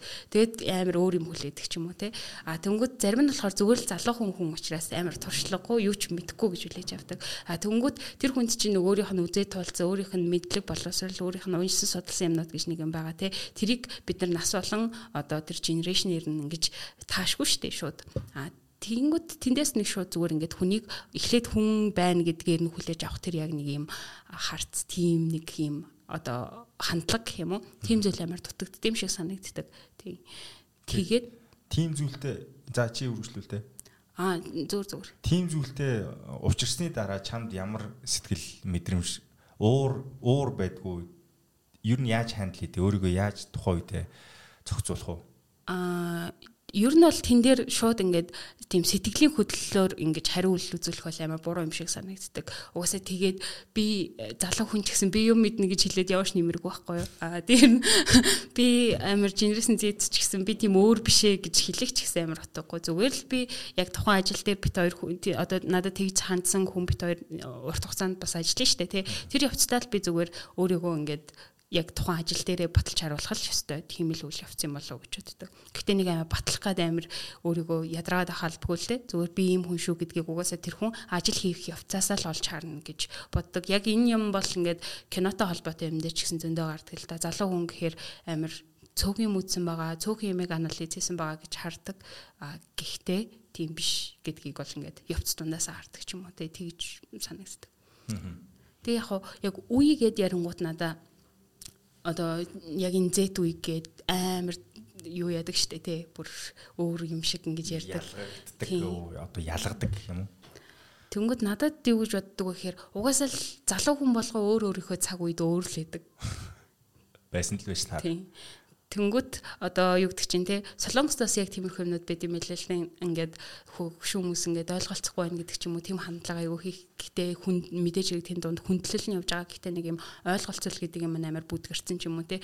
А гэтэл одоо солонгост одоо нөгөө бидний хэлгээ бүүмэр ч юм уу те тэгж хэлүүлж байгаа хүмүүс чинь 1980-ад оны төгсгөлд тэгээ их орныхаа хэрэгчлөөний төлөө ингээд зэвсэг барьсан цэргүүдийн өмнөөс ингээд зодтолтод тулалтад явж исэн хүмүүс шүү дээ. Тэднэрээс илүү өөр хүмүүс гэж хаанах юм те. А тэнгүүт надаа энэ дэр зүгээр бодогддог зүйл нь юу вэ гэхээр бид нар нэг тийм өөр биш. Угаасаа залуу хүн болгоо өөрийнхөө цаг үед өөр. А гол юм нь юу вэ гэхээр э, ингээд хүмүүсийн мэдхгүй зүгээр амьдралын хим маяг гэдэг зүйл гарч ирээд байгаа юм шиг санагддаг. Одоо жишээ нь бидний аав ээжийн үеийнхэн миний насан дээр яаж амьдардаг байсан яг тэр хим маягийг одоо ойлгохгүй болсон байгаа байхгүй бид нарыг ойлгохгүй болсон гэсэн үг. А гэхдээ тэр нь ингээд хизээж нэг нэг нэг ойлгохгүй болтлоо ингэж нөгөө нэг алсарсан зүйл юусоо биш. Яг гэхээр одоо юу гэдэг чинь манай аав ээж тэгээд надад ингээд яг л ижилхэн бодит байдал үйлчилж байгаа байхгүй юу? Яг гэвэл бид бид гурав гараад яг ижилхэн үнээр л талхаа хөдөлтөж явна шүү дээ, тий. Тэгээ нийгмийн бодит байдал угаасаа биднэрт ижилхэн үйлчилж байгаа учраас биднэрт тийм амар хизээч ойлголцохгүй байх үс тийм ан цав ерөөсөө үүсээгүй. Тэнгүүт нэг юм 40 нэмэх хүмүүс үхээсэй гэдэг ч юм уу, тий. 40 нэмэх хүмүүс үхээд Монгол хөгжиж үгүй гэдгийг ингээд бүгдээрээ мэдж байгаа хэрнээ тэгж хүнийг одоо өссөн ихтгэл үнэмшлийг нь үгүйсгэн гэдэг чи өөрөө амар муухай зүйл байгаа байхгүй юу Тэнгүүд надаа юу гэж санагддаг вэ гэхээр эхлээд манай үеийнх ингээд аав ээжтэйгээ ойлголцож чаддаггүй юм шиг санагддаг. Ярихаас төвөгшөөдөг ч юм уу. Аа мэдээч хэрэг амар гоё ярилцдаг хүмүүс зөндөө байгаа л да. А гэхдээ нэлэнхүйдээ нэг тийм угаасаа аав ээж хоёр намайг ойлгохгүй гэдэг хандлагатай байдаг манай үеийнх. Аа түнгүүд яагаад надаа энэ дээр асуулт гарч байгаа нь яагаад ингээд 20 жил хамтаа бид нэрсээ аав ээжтэйгээ ойлголцож чадахгүй жиж 200 танихгүй хүн өөрийг нь ойлгохыг ингээд шаардаад байгаа нь тий. Тэр амар учир дутагдaltaй юм шиг санагддаг байхгүй юу. Ингээд Gen Z амир өөр гэж байгаа ч гэсэн яагаад өөр гэдгээ юусоо ойлгохгүй байгаа. Ингээд зүгээр л юм хандлагаараа өөр байгаагаа өөр гэж ойлгоод байгаа байхгүй. А гэтэл энэ дээр хүмүүстэй ойлголцсон гэдэг чинь амар том чадвар байгаа байхгүй юу одоо юу гэдэг чи аав ээжтэйгээ ингээд за аав ээж би ингээд оюутан те тэгтээ би ингээд цагийн ажил ингээд давхар хийдэг ингэдэг ингэдэг гэд өөрийгөө ойлгуулад ингээд би цагаа ингэж хуваарлаж байгаа шүү гэдгээ амар сайн ярилцчих юм бол тэр аав ээж нь магадгүй автобусын дотор ороод а миний хүүхэд ингэж ажилт юм чи энэ залуу бас ингэж явж байгаа байхаа гэдэг тэр ядралтыг нь ойлгох байхгүй а дөнгөд одоо жин автобус чи хамгийн гоё жишээ шүү дээ яг энэ дээр те тэр ихснэр орж ирээд ингэдэг ингэдэг ингэдэг гэд зүгээр л яг орчин үеийн залуусын амьдралын хэм маягийг тэр хүмүүс тийм сайн ойлгохгүй байгаа байхгүй юу яг ягаад гэвэл тэр үед би тэр хүмүүсийг залуу байхад бүх зүйл харьцангуй удаа өрнөдөг байсан учраас бүх хүмүүс арай илүү нэг төрлийн юм ийгэл яг ингээд тодорхой өдөртөө багтаад хийдэг байсан учраас ойлгохгүй болчихж байгаа байхгүй. Одоо гэтэл бид нэр ингээд айгүй олон төрлийн юмыг нэг өдрийн дотор л шал өөр өөр юмнууд хийгээд явж идэг те. Тэгээд цагийн хуваарлан ч гэсэн илүү шахуу болцсон. Яг ийм үе ирсэн гэдгийг магадгүй илүү өөр амьдралын хэм маяг үргэлжлээд байгааг тэр хүмүүст ингэж тайлбарлаж ойлгуулах хэрэгтэй байгаа. А түнгүүд тэр нь юунаас эхлэх вэ гэхээр аавч хоёртойгоо ярилцахаас л эхэлж байгаа байхгүй. Тэгээд аавчтайгаа ойлголцож чадахгүй жиж яаж ингэж бүгд бүтэн нэг үе танихгүй хүмүүс өөрийг нь ойлгохыг ингэж шаардаад байгаа гэдэг амар сонирхон санагддаг. Чи найзууд чи ер нь чиний үе эсвэл чи өөр насны ангилалтай хүмүүстэй найзлдаг уу? За миний хамгийн татан найзууд гэх юм бол ер нь бол 30-аас дандаа дээш насны хүмүүс байдаг. Чи яагаад гэдэг шалтгааныг мэдэх үү? тэрэн дээр би ерөөсөө шалтгааныг бодож үзэж байгаагүй. Гэтэ ер нь бол тийм ихэнх нь тийм мэдээч хэрэг үеийн найзууд ч юм уу байгаа л та. Гэтэ яг ингээд дийлэнхийг хараад үзэх юм бол 30-аас дээш насны хүмүүс. Хоёлаа шалтгааныг нь олох гэж үзэх үү? Аа мэдгүй. Би яг энэ дээр нэг тийж амар шалтгаан яг бодож үзэж байгаагүй мэн. Яагаад ингээд би ийм хүмүүстэй найзлаад идэм бол гэдэг. Зүгээр зоол учрлоо тийм би бол тэгж л бодож байна. А дээрэс нөгөө нэг илүү сонирхол гэх юм уу? Яг тэр зүйл илүү нөлөөлдөг баг. А ямар төрлийн юм сонирхож байна, ямар төрлийн кино сонирхож байна гэдэг ч юм уу. А тэгээд чөлөө цагаараа юу хийх дуртай байна гэдэг дээр илүү яг суйрлт юм болов гэж. Чи ном үзэж, кино үзэж байхдаа за ер нь ажил дээр ч гэсэн шинжлэх ухаан суурьтай а яг шинжлэх ухаан дагнсан шинжлэх ухаан суурьтай ном төхөмөллүүд ч юм уу эсвэл кинонуудыг за киноч угаасаа тодорхой л доо а үзчихсэн үү? Тэр дундаас яг одоо санал болгох. Санал болгоод яах юм? А зүгээр яг өөртөө авсан хамгийн тийм том одоо бодлын бодол өөрчилсөн тийм одоо акцтай тийм кино гэх юм уу? Биш ээ ном гэх юм уу? Тийм гэвэл алиг нэрлэв аа гэтээ яг шинжлэх ухааны тийм шинжлэх ухаан. надаа аль шинжлэх ухаан тэр болохоор яг физик байсан. Яг уу математик. Тэнгүүтээ нөгөө нэг Ричард Фейнман гэдэг хүн байдаг шүү дээ, тий. Тэр хүний яг юм бичсэн ном байхгүй юу? Тэгээд тэр хүний хамгийн гол нөгөө гаргаж ирсэн үдэл санаа нь юу юм гэхээр юмс одоо ингээд жижигрэх тусмаа эдийн засгийн хувьд болон аа бас ийм зардлын хувьд те тэгээд дээр нь шинжлэх ухааны хувьд ингээд илүү ашигтай болж эхэлдэг гэдэг яг тиймийг гаргасан байгаа юм л та. Тэгэд яг тэр хүний одоо битсэн юмнаас надаа яг ч юм ингээд физиктэй математиктэй холбоотой юм уншиж байгаа шүү дээ. Тэгсээр нэ надаа ингээд илүү нэг тийм амьдралын гэх юм уу, илүү магадгүй философик гэх юм уу бодол төрж исэн байхгүй. Тэрний юу вэ гэхээр а ер нь бол ингээд амьдрал үргэлжлэх хугацаанд бид нар нэг олон юм олоод авах шаардлага байхгүй. Бид нар амар их юм алдах шаардлагатай юм байна гэдэг яг тэр бодлыг амар их тэр номноос тэжсэн гэх юм уу. Тэгсээр нэ тэр чинь бол яг ингээд шинжлэх ухааны ном байгаа даа шүү дээ. Магадгүй бүр байгалийн шинжлэх ухааны ном. А тэгэнгүүт тэндээс надаа миний амьдралын амар том зарчим гэх зүйл гарч ирсэн байхгүй. Тэр нь бид нэр ер нь л олохоос илүү алдах хэвээр гэдэг. А гэтээ тэр нь би ингээд юм хаяа яваад ийн гэсэн үг биш. Зүгээр яг дотроосоо гаргаж алдах нь амар чухал юм байна гэдгийг л ойлгож байна. За тэрийг юуг дотроосоо юуг алдах вэ? Одоо жишээ нь ингээд надад сүүлийн үед ялангуяа энэ амар сонирхолтой санагдаад байгаа. Хүмүүс нөгөө нэг дотроо өөрөө өөрийгөө өмөөрөөд өөрөө өөрийгөө хаацаалахтай амар сайн байдаг. Одоо юу гэдэг чинь нэг юмыг маргааш хийнэ гэж төлөвлөсөн юм. За за би өчтөр амар их ядарсан юм чин гэдэг ч юм уу. За наад захын шишээ татгаад тиймэрхүү байдлаар нөгөө өөрийгөө өмөрөх шалтгаан бол байсаар л байдаг хүнд тэрийг тэрийгэ ч гэсэн хүн өөрөө өөртөө айгүй гой зөв гэж итгүүлж чаддаг. А гэтэл яг тийм дотор байгаа нөгөө нэг айгүй урхагтай те муу зангууд байгаа штэ те тэднийг яг ингэж өөртөө бүр амар одоо үнэнчээр хүлээн зөвшөөрөх гэх юм уу? Яг тэр өөрийнхөө дотор нэг юм жижигхэн тэмцэл яваад байгаа шүү дээ тий. Яг ингээд э, физикэр бол ингээд нэг юм жижигхэн мөргөлдөөнүүд шиг. Яг тэрний дотроос нь ингээд юу үсэж ийн вэ гэвэл хүмүүс амар их юмнуудыг алдах хэрэгтэй юм шиг надад яг санагдсан. Тэр нь одоо жишээ нь юу байх вэ гэхээр эго гэж хүмүүс амар их ярьдэн шүү дээ. Гэхдээ эго ингээд бүрэн устдад алга болчихгүй те тэр чинь ингээд дарагдаж ингэж зөв цагт нь гаргаж магадгүй зөв цагт нь ингэж одоо хумдаг тийм менеж хийх юм байгаа байхгүй. Түүнээс ч тэрийг бүхэл бүтгэх бүр ингэж устгах юм бол магадгүй биш. А тэнгууд яг тэн дээр ингээд хүн айгүй олон юмнуудыг л алдах хэрэгтэй болж байгаа юм шиг санагдав. Гэхдээ яг тэр нөгөө нэг юу алдаад байна вэ гэдг нь өөрөө биет тийм зүйл биш учраас яг ингээд шууд тийм алдна гэж хэлэхэд айгүй хэцүү л те. Гэхдээ яг энэ дотроос айгүй юм алдагдаж байгаа юм санагдав. А тэгээд яг тэр юм алдснараа хүн арай илүү хэлбэр амьдарч чадж байгаа юм шиг санагддаг байхгүй илүү хүлцэнгүй болдог ч юм уу те. А нэг хоёрын орно гэж бодсон юмыг магадгүй ингээд зүгээр өнгөрөөд сурдаг ч юм уу. Яг тийм юм процесс хүний дотор өөрөндөө юм шиг юу нь бол санагдчихсэн. Би тэгтээ чиний ярьж байгааг зөв зөв ойлгож байгаа хэсгээ би яг сайн мэдэхгүй байна л да зүгээр сая дотроо ингээд би ойлгохыг хичээхдээ шашинтай холбочлоо. Тэгээд чи дотроос зүйлсээ алдах хэвээр гэж хэлэхдээ яг юу гэдгийг нь би мэдэхгүй байгаа тодруулаач гэж гуйсан баггүй. Тэгээд чиний саяны хэлсэн авсан жишээнүүд дээр харахаар өмнө би Уманы биднийхэн гэж юу гэсэн үг тухай яг нэг рембучигээс асуухад надад яг хав шаврын дотор лотос ургадаг шиг одоо хүн бол угаасаа байглаасаа харт одоо хартай цаан цагаантай натур нь тэгж төрдгөө. Тэгэхээр хүн ч гэсэн тэ өөрөө ямар ч одоо хүний үйлдэл муу байсан ч гэсэн дотроо лотус шиг ингээд сайн сайхныг боожуулах чадвартай гэдэг талаас нь тайлбарлажсэн байхгүй.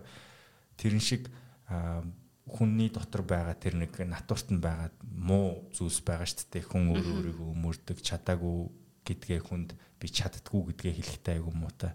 Ягаад ч бидрийг багаас нь ингээд уралдуулаад тэмцүүлээд хин нэгнээс илүү байх тийм хүмүүжлэр явуулсан. А тухайн үнэнтэй нүүр тулаад чадахгүй байгаагаа мэдэх үед хүн өөрийгөө өмөрөх хаацалах руугаа залхацдаг те. Тэгээ одоо ч нийгэмдэр угаасаа бид уралдсан би бинтийгээ тэмцэлцэн хөвөрөл байна л да. Тэгмээ трийг аваад гаргаж хаях тухай байсан болов уу гэж би таалаа зүвөр.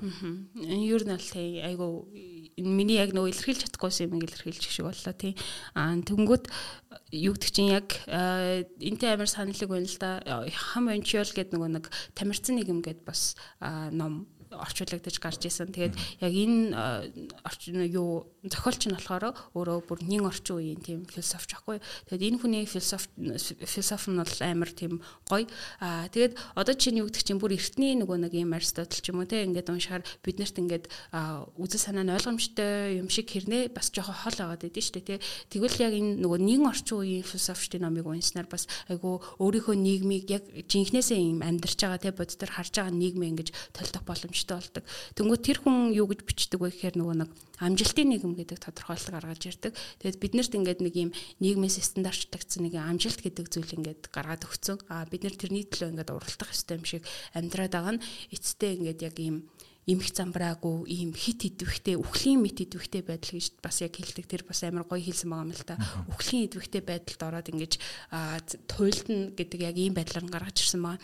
Тэгэхээр яг нөгөө нэг ийм амар одоо хурдтай тий бас яг ийм магадгүй амжилтын төлөвч юм уу уралдаанд нийгэмд яг нөгөө дотроо бясалгадаг яг тэр нөгөө нэг шин чанараа авч үлдэнэ гэдэг нь айгүй чухал байгаа байхгүй юу? Тэгэхгүй бол яг ингээд байнга л уралдаанд байх хэрэгтэй юм шиг. Яг хуу хэсэгтээ тэр бодол нь тэр тухайн хүний амар ихтгэл үнэмшил болоод тэр үн зөв юм шиг санагдаж байгаа боловч дараа нь гэхэд тэр хүн аль хэдийн өөрөө сэтгэл зүгээр амар туйлдсан байх болно гэдгийг тэр одоо философч илүү тийм шинжлэх ухаанч тэгээ дээр нь юм айгу бодит одоо кейсүүд төр ч юм уу те авч тайлбарлсан байдаг тэр нь айгу таалагддаг тийм тэрнтэй бас айгу холбоотой болов гэж бодож байна. Тарих биеийн энергийн хамгийн ихийг нь зарцуулдаг. Тиймээс бид тарихаа маш сайн тижээх хэрэгтэй. Тарихны тижэл brain active герман чанар. Ер нь одоо ингээд чамаас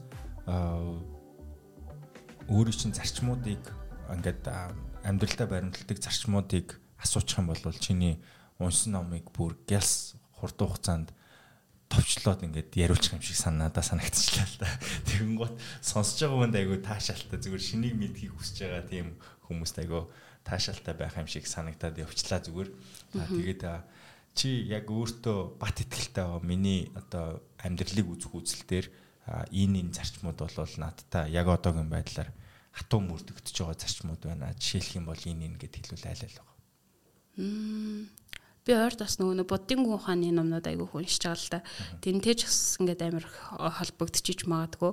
А одоо л яг яг одоо энэ зарчим чинь бас цаг хугацаанд ирэхэд өөрчлөгдөж магадгүй шүү дээ тий. Яг одоо би юу гэж бодож байна гэхээр өөрөө өөртөө үнэн байх нь амар чухал юм байна гэж бодож байна. Өмнө нь яг хуу шудраг байх ч юм уу тий тиймэрхүү зүйлсүүд айгүйх орж ирдэг гэсэн яг ингээд өөрийгөө бодоод үзэнгүү за би ямар чанарыг хамгийн их юм л дээ ингээд бодонгууд өмнө нь хүмүүсийн өмнө амар үнэн байх гэж хичээдэг байсан бол одоо эсэргээрээ өөрөө өөртөө үнэнч байх нь амар чухал байгаа байхгүй юу бодлоо чинь тэгэж өөрчилсөн бэ Аа яг уу надад юу гэж санагдчих нь гэхээр хүн ингээд за залуу хүн байсан ч хамаагүй айгүй тийм сэтгэлд амар хүнд трама авах тохиолдол зөндөө байгаа шүү дээ тий. А гэхдээ нэг талаасаа тэр травмаг ингээд бүх юмний шалтгаан болгох бол амар хортой үзэгдэл юм байна гэдэг юм байгаа юм. А тэгэнгүүт одоо өмнө нь жишээ нь би ингээд за надад амар юм сэтгэлийн шарах ингээд учирлаа гэж бодъё л та тий. Тэнгүүд тэрийг болохоор би юмны шалтгаан болгоод өөрийгөө нэг жижигхэн өмгөөлч өгдөг ч юм уу тий.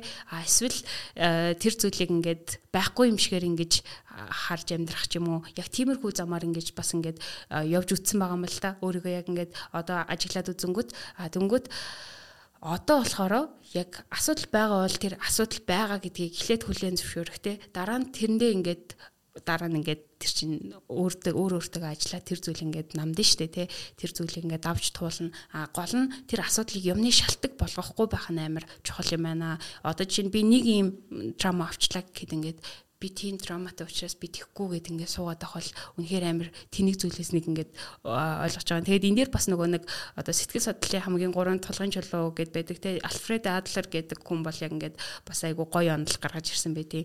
Тэрэнд нь болохоор яг миний саяны хэлсэн шиг ингээд бүх юмыг бүх муу мухай ямиг а цаашдаа сайн сайхны юм хаалт байдлаар ингэж сарниулж болохгүй маа гэдэг яг тийм зүйл гарч ирдэг. Тэгэхээр эннийх нь яг эхлэл нь юу вэ гэхээр эхлээд өөрөө өөртөө амар үнэнч байх хэрэгтэй байгаа байхгүй юу?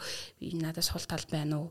байгаа. Окей, эхлээд хүлэн зөвшөөрч энийг засаж болох нь гэдэг ч юм уу. Яг ингэж өөртөө ингэж жоохон ярилцаад гэхдээ ингээд өөрийгөө ингээд бөцөлөөл байх нь юм чухал биш. Өөрийгөө хайрлана гэхээр ингээд хамаг сайн талаа тортол муу талаа доор намдаагаад байх биш. Муу талаа ч гэсэн яг ингэж гаргаж ирэх нь амар чухал байгаа байхгүй юу. Тэгжиж ингээд нэг юм өөрөө өөртөө өөрөө өөрийгөө хайрлахад ингээд амар болж эхэлэх юм шиг санагдсан. Тийм болохоор миний одоо хамгийн том зарчим гэх юм бол өөрөө өөртөө үнэнч байх, хүмүүс үнэнч байх гэхээс өмнө эхлээд өөрөө өөртөө үнэнч байх гэдэг нь надад хамгийн чухал. А хоёрдугаар гэх юм бол надад яг а юу гэж санагддаг вэхээр одоо буюу одоогийнхоо яг ингээд хийж байгаа юмд яг одоогийнхоо чин сэтгэлийг л амар зарцуулаад явхад хангалттай юм шиг амар санагддаг. Аа. Тэр нь цаг хугацааны хувьд чи алсыг харахыг хүсэхгүй байх гэсэн үг үү? Эсвэл ер нь ийм чамэр бод баймар байгаа юм ба штэ яг одоодоо баймар байгаа юм те. Тэгэхээр нөгөө нэг чи лори пимба гэж үг сонсч ирсэн үү? Сонсч ирсэн. Тэр шиг лори пимба хиймээргүй байх гэсэн үг. Тийм. Одоо жишээ нь юу гэдэг чинь хүмүүс ялангуяа ажлын ярилцлага нэр амирх байдаг шүү дээ тийм ингээд чиний 5 жилийн зорилго чи юу вэ гэд тийм надаа ингээд асуумаар санагдаад идэх байхгүй. Би одоо юу хүсэж байгааг мэдэхгүй жиж би ирээдүйд юу хүсэж байгааг яаж мэдэх юм. Тийм үсттэй. Би одоо яг ингээд юу хүсэж ийн вэ гэх юм бол хүмүүст амар хэцүү асуулт шүү дээ. Яг ингээд Хүмүүс яагаад ч юм ингээд 5 жилийн дараа чи яах вэ гэж амар их асуудаг гэрнэ. Чи одоо юу хүсэж ийн вэ гэж хинээс ч юусоо асуудаггүй. Ялангуяа ажил дээр ч юм уу те. А тэнгүүд би болохоор эхлээд одоо юу хүсэж байгаагаа эхлээд тодорхойлох надад илүү чухал байгаа байхгүй 5 жилийн дараа юу хүсгээ тодорхойлохоос илүү. Угаасаа 5 жилийн дараа миний бүх юм амар тодорхой хэмжээнд ингээд жижигэн жижигэн болтгоо өөрчлөгдсөн байх болно. Тэр үед миний одоо чин сэтгэлдээсээ хүсэж явах юм өөр өөрч байж болно шүү дээ тий. Түнгүүт би а би 23 таа тийм хүсэж юм чи 28 таа энийгээ заавал биелүүлэх ёстой гэсэн юм махтуу сони юм байх боломжгүй байхгүй. Энд чи яг нөгөө нэг саяны амжилтын нийгмийн бас нэг юм жижиг юмнууд байгаад байгаа байхгүй юм одоо жижиг өөз хэсэг нэг юм уу. А түнгүүт хүмүүс илүү одоо юу хүсэж байгаа да магадгүй илүү анхаарал хандуулах хэрэгтэй юм шиг санагдав. Би ч гэсэн яг тхийг амар хичээж байгаа. А дээр нь хүмүүс би амар ажиглалтай мэдэрч ин ч юм уу хүмүүс амар их мэдрэмж гэдэг юмыг ярьдэн штэ тий. А гэхдээ а мэдэрч байгаа зүйлээ мэдрэх гэдэг нь амар чухал юм шиг санагддаг. Одоо би тантай яриад нэг мэдрэмж авч байгаа шүү дээ тий. А гэтээ би энэ мэдрэмжийг ингээд анзааралгүй амар хөнгөрөөдөг ч юм уу тий. Яг тийм зүйлс амар их болт юм шиг санагддаг. А тэгвэл би яг одоо мэдэрч байгаа зүйлээ яг мэдэрнэ гэдэг нь амар чухал би ажиргалтай юм мэдрэхийг хүсэж байгаа болохоор би ажиргалтай мэдэрмээргүй байгаа байхгүй би энд ингээд ганцаардж байгаа мэдрэмж авч байгаа бол би яг тэр ганцаардсан мэдрэмжээ хүлээн зөвшөөрөөд яг ганцаардсан мэдрэмжийг авч байгаа авч байгаа юм шигээр ингээд нэг авсан шиг авчмаар байгаа байхгүй юу яг тийм учраас энд байгаа мэдрэмжийг амар тэгж хүлээн зөвшөөрч яг тухайн үед нь задлж гаргаж явах нь амар чухал санагдав. Мэдрэмж айгу олон төрлийн мэдрэмжүүд байгаа. Тэгээд э, чиний хэлж байгаа санаа болохоор нөгөө танихыг хэлээд байгаа хөөхтэй хүн мэдрэмжийг ялгаад энэ бол энэ юм байна. Одоо ийм юм мэдрэгдэж байгаа юм байна гэдгээ таньж одоо ухамсарлах гэх юм уу те. Тэгээд э, би чамаас нэг зүйлийг асар сайн анзаарлаа. Чиний монгол хэлний баялаг айгу сайн бүр зүгшэрсэн байна. Тэгээд э, я зарим нэг зүйл дээр л нөгөө яг одоо тойруу замаар яриад байгаа болохоос биш яг нөгөө хамаагүй баялаг тэгээд ном их уншихлаар юм болдог байна шүү дээ. Намайг бол хүмүүс англиар ярьлаа гадаад үг хэрэглэлээ гэд шүүмжлээд идэг. Тэгээд нөгөө монгол хэл дээр юм их нөгөө digest гэдгийг би одоо хэлчих гээд байгаа байхгүй. Тэгэн гут энийг монголоор юу гэж хэлэх вэ гэдгээ одоо монголоор хүн авахгүй байгаа хөөхгүй тийм ер нь бол багыг авж байгаа тэд тэр нь бол миний да. Юун дээр би чамаас дараагийн асуухыг хүсэж байгаа зүйл болохоор чи сэтгэл зүйн шинжилгээ ухаан шашин шүтлэг хоёрын алиг нь дээгүүр тавих вэ? За надад болохоор яг одоогоор хариулж байгаа шүү. Би ингээд ирээдүйн юмнуудыг нэг их явахгүй шүү дээ. Тэгээ би энэндээ ингээд насан туршдаа бат итгэл үнэмшилтэй байна гэсэн үг биш. А одоо болохоор буддаг илүү дээгүүр тавина. А гэхдээ энэ нь шашин шүтлэг гэдэг утгаараа биш. Энэ бол зөвөр гүн ухаан гэдэг утгаараа илүү дээгүүр тавина гэж бодож байна. А тэр гүн ухаан дотор ч яг нөгөө сэтгэл зүй гэдэг зүйл нь өөрөө багтана. А мэдээж хэрэг шашинлаг тэр зүйл нь бол дотроо багтаад явчихна. Тийм болохоор буддын гүн ухааныг яг сэтгэл зүгээс бүр ингээд салгах ямар ч аргагүй. Угаасаа буддын ухааны юмнуудыг уншихад өөрөө өөртөө ажиллаад өөрөө өөрийнхөө одоо номоор тэр номоор л ингээд сэтгэл зүйчээ хийнэ гэсэн үг шүү дээ тий. Тэгж ярилцаж өөрөө өөрийгөө ингэж юу яаж байгаа цэвэрлж байгаа эсвэл ингээд гэгэрэлт хүрнэ гэхээр бүр амар миний хувьд амар холын юм шиг боловч тэр чинь мэдээж хэрэг гэгэрэлт хүрхэл процесс шүү дээ тэр ботын гухан чинь. А тэгвэл яг тэр явцад хүмүүгээс өөрийнхөө сэтгэл зүйтэй л ажиллаж иж дотгошоогоо чиглэлтэй юм юу үйл явц явж байгаа байхгүй. А тэнгүүд тэрийг бол ингээд таны хэлснээр сэтгэл зүй шашин шүтлэг үү гэж ялахад айгүй хэцүү байх гэж бодож байна. Яг гүн ухаан гэдэг талаас нь л авч үзэх байх. Чи гэгээрлийг тодорхойлдоо өөрөөхөө юу гэгээрх гэх юм бэ надад би бүр энийг ингээд амар мундаг мундаг хүмүүс шиг тодорхойлж чадахгүй хаа. Миний одоогийн мэдлэгийн төвшөнд тодорхойлох юм бол энийг би хизээч өөхөд бэлэн болох байхад л гэж бодож байна. Яг гэхээр хүмүүс нөгөө нэг өөхөхтэй айгүй олон юмд харамсдаг шүү дээ тий. А яг одоо би ч гэсэн айгүй харамсах байхгүй. Яг тэгвэл надаа адгалжил орчуулж дуусаагүй ном байна тий. Ингээд хийж дуусаагүй юмнууд ч юм уу. Иймэрхүү юмнууд байгаа байхгүй. А тэнгүүд гэгэрл гэдэг зүйлийг хэрвээ хүн олсон тохиолдолд яг ингээд одоо хормын дараа өгөхөд ч гэсэн юунд ч харамсахааргүй амьдралж чадах үз болохыг би гэгэрл гэж өөрийнхөө хувьд бол тодорхойлно. А дээр нь ингээд юмсын хоосон чанар гэдэг зүйлийг олж нээсэн цагт яг тэр гэгэрл гэдэг зүйл яг тухайд ирдэг байх гэж бодсон. Гэгэрл эрхчлөө гэдэг үгний синоним мөн үү? Ам эрхчлөө гэдэг зүйлийг айгу а энэ дээр яг хуу эрхчлөөгийн жижигхэн дэлгэрүүлээд ярьчих юм бол эрхчлөө гэдэг зүйлийн ойлголт гэдэг ойлголт нь өөрөө ингээд цаг хугацаа өнгөрөх тусам өөрчлөгдөөл хувьсаал яваад байгаа байхгүй юу. Ирхчлөө гэдэг зүйл одоо бүр эртний грект ч юм уу тийм магадгүй за философи хэлсэн газар гэж бодох юм бол эмэгтэй хүмүүсийн хувьд адгалж ингээд те бүр наазах юм байсан бохоггүй эргчлөө гэдэг зүйл. Одоо гэтэл бидний хувьд эргчлөө гэдэг чинь хамаагүй илүү том масштабтай болсон тий. Улс төрийн хувьд сонгуул өгөх эргчлөө байна, сонгогдох эргчлөө байна гэдэг ч юм уу. Яг иймэрхүү зүйл болж хувирч байгаа. А гэтэл яг энэ нийгэмдэр нь өөрөө тэр эргчлөө гэдэг зүйлийг нь өгч ийн үгүй юу гэдэг иймэрхүү юм болоод явчихна. А нийгмийн хадлаас юм уу одоо бусдад зохицож амьдрах талаас эргчлөө гэдэг нэг ийм ойлголт байна гэж бодох юм бол а нөгөө талаас хувь хүний яг ингээд дангаар орших байгаа шүү дээ тий. Яг тэнд бол ингээд эргчлөө гэдэг зүйл бүр өөр юм байгаа байхгүй юу атаархал ч юм уу биднийг ингээд амар яг дотор нь ингээд хорж идэг айгүй олон мэдрэмжүүд байгаа шүү дээ тий хардалт сэрдэлт ч юм уу яг энэ зүйлсүүд чинь ингээд хүний дотор нь ингээд хорждаг гаднаа мэдэгддэггүй зүйл байгаа тэгэхээр яг тэр эрх чөлөөнд хүрэхийг л гэгэрл гэж нэлж байгаа. Түүнээс биш яг тэр гэгэрл нь бол нийгэм боيو одоо бусдад зохицох дээр бол тийм амар илэрнэ гэж бодохгүй байна. Одоо гэгэрсэн хүн байж болно шүү дээ тий. А гэтээ нийгэмдэр зүгээр ингээд бид нартай адилхан л амьдарч иж бас болно гэдэг ч юм сая нөгөө нэг та төгстөө тэгээд миний хоёр дахь орчуулж байгаа тэр Бергманы ном хоёр юугаараа яг төстэй вэ гэдэг асуулт байсан шүү дээ тий. Тэн дээр нэг зүйл яг ингээд дотор гисэн нь а харилцааны хэрэглүүр гэдэг зүйл яг энэ хоёр номныг яг бүр айгүй одоо нэгтгэж байгаа гэх юм уу төстөө болгож байгаа шин чанар юм шиг санагдаж байгаа. А дөнгөд төстөө дээр жишээ нь манай 3 4 гуруула математик дээр ингэж те суурилж математикаар ингэж харилцсан гэж би хэлсэн шүү дээ. Дөнгөд Ингмар Бергман дээр болохоор харилцааныхын тэр хэрэглүүр буюу одоо математикийг оруулж байгаа зүйл нь кино байсан байгаа байхгүй юу. Тэгэд Бергман өөрөө яадаг байсан ингээд тэгсэн чинь айгүй тийм баг бахта айгүйх тийм томчуудын анхаарал халамжийг айгүй хүсэмжилдэг хүүхэд байсан гэдгийг өөрөө номон дээр хүлээн зөвшөөрч байгаа. Аа тэгвэл бодит байдал дээр нөгөө нэг томчууд нь яаж сайн зураг зурсан, усан цэлсэн, те ямар гой гой юм хийсэн ч төдийлийг тийм анхаарал халамж өгдөггүй, төдийлэн тэрэнд нь ингэж сайшаал магтал хүртээдэггүйсэн байгаа байхгүй. А тэгсэн чинь мань хүн өөрөө ингэж хийсвэрлэлтэй автаад тэгээд хийсвэрлээд айгүй дотор одоо ингэж төсөөлөлтөө айгүй их тийм баатарлаг гавьяанууд байгуулаад сонь сонь юм хийнгүүтээ тэрийг үеийнхээ хүүхдүүдэд ярьж өгдөг гэсэн байгаа юм. Жохоо хүүхдүүдэд. А тэнгууд нөгөө хүүхдүүд нь бол ямар ч юм нөгөө шүлтүргүүгээр шууд итгэх штэ тий.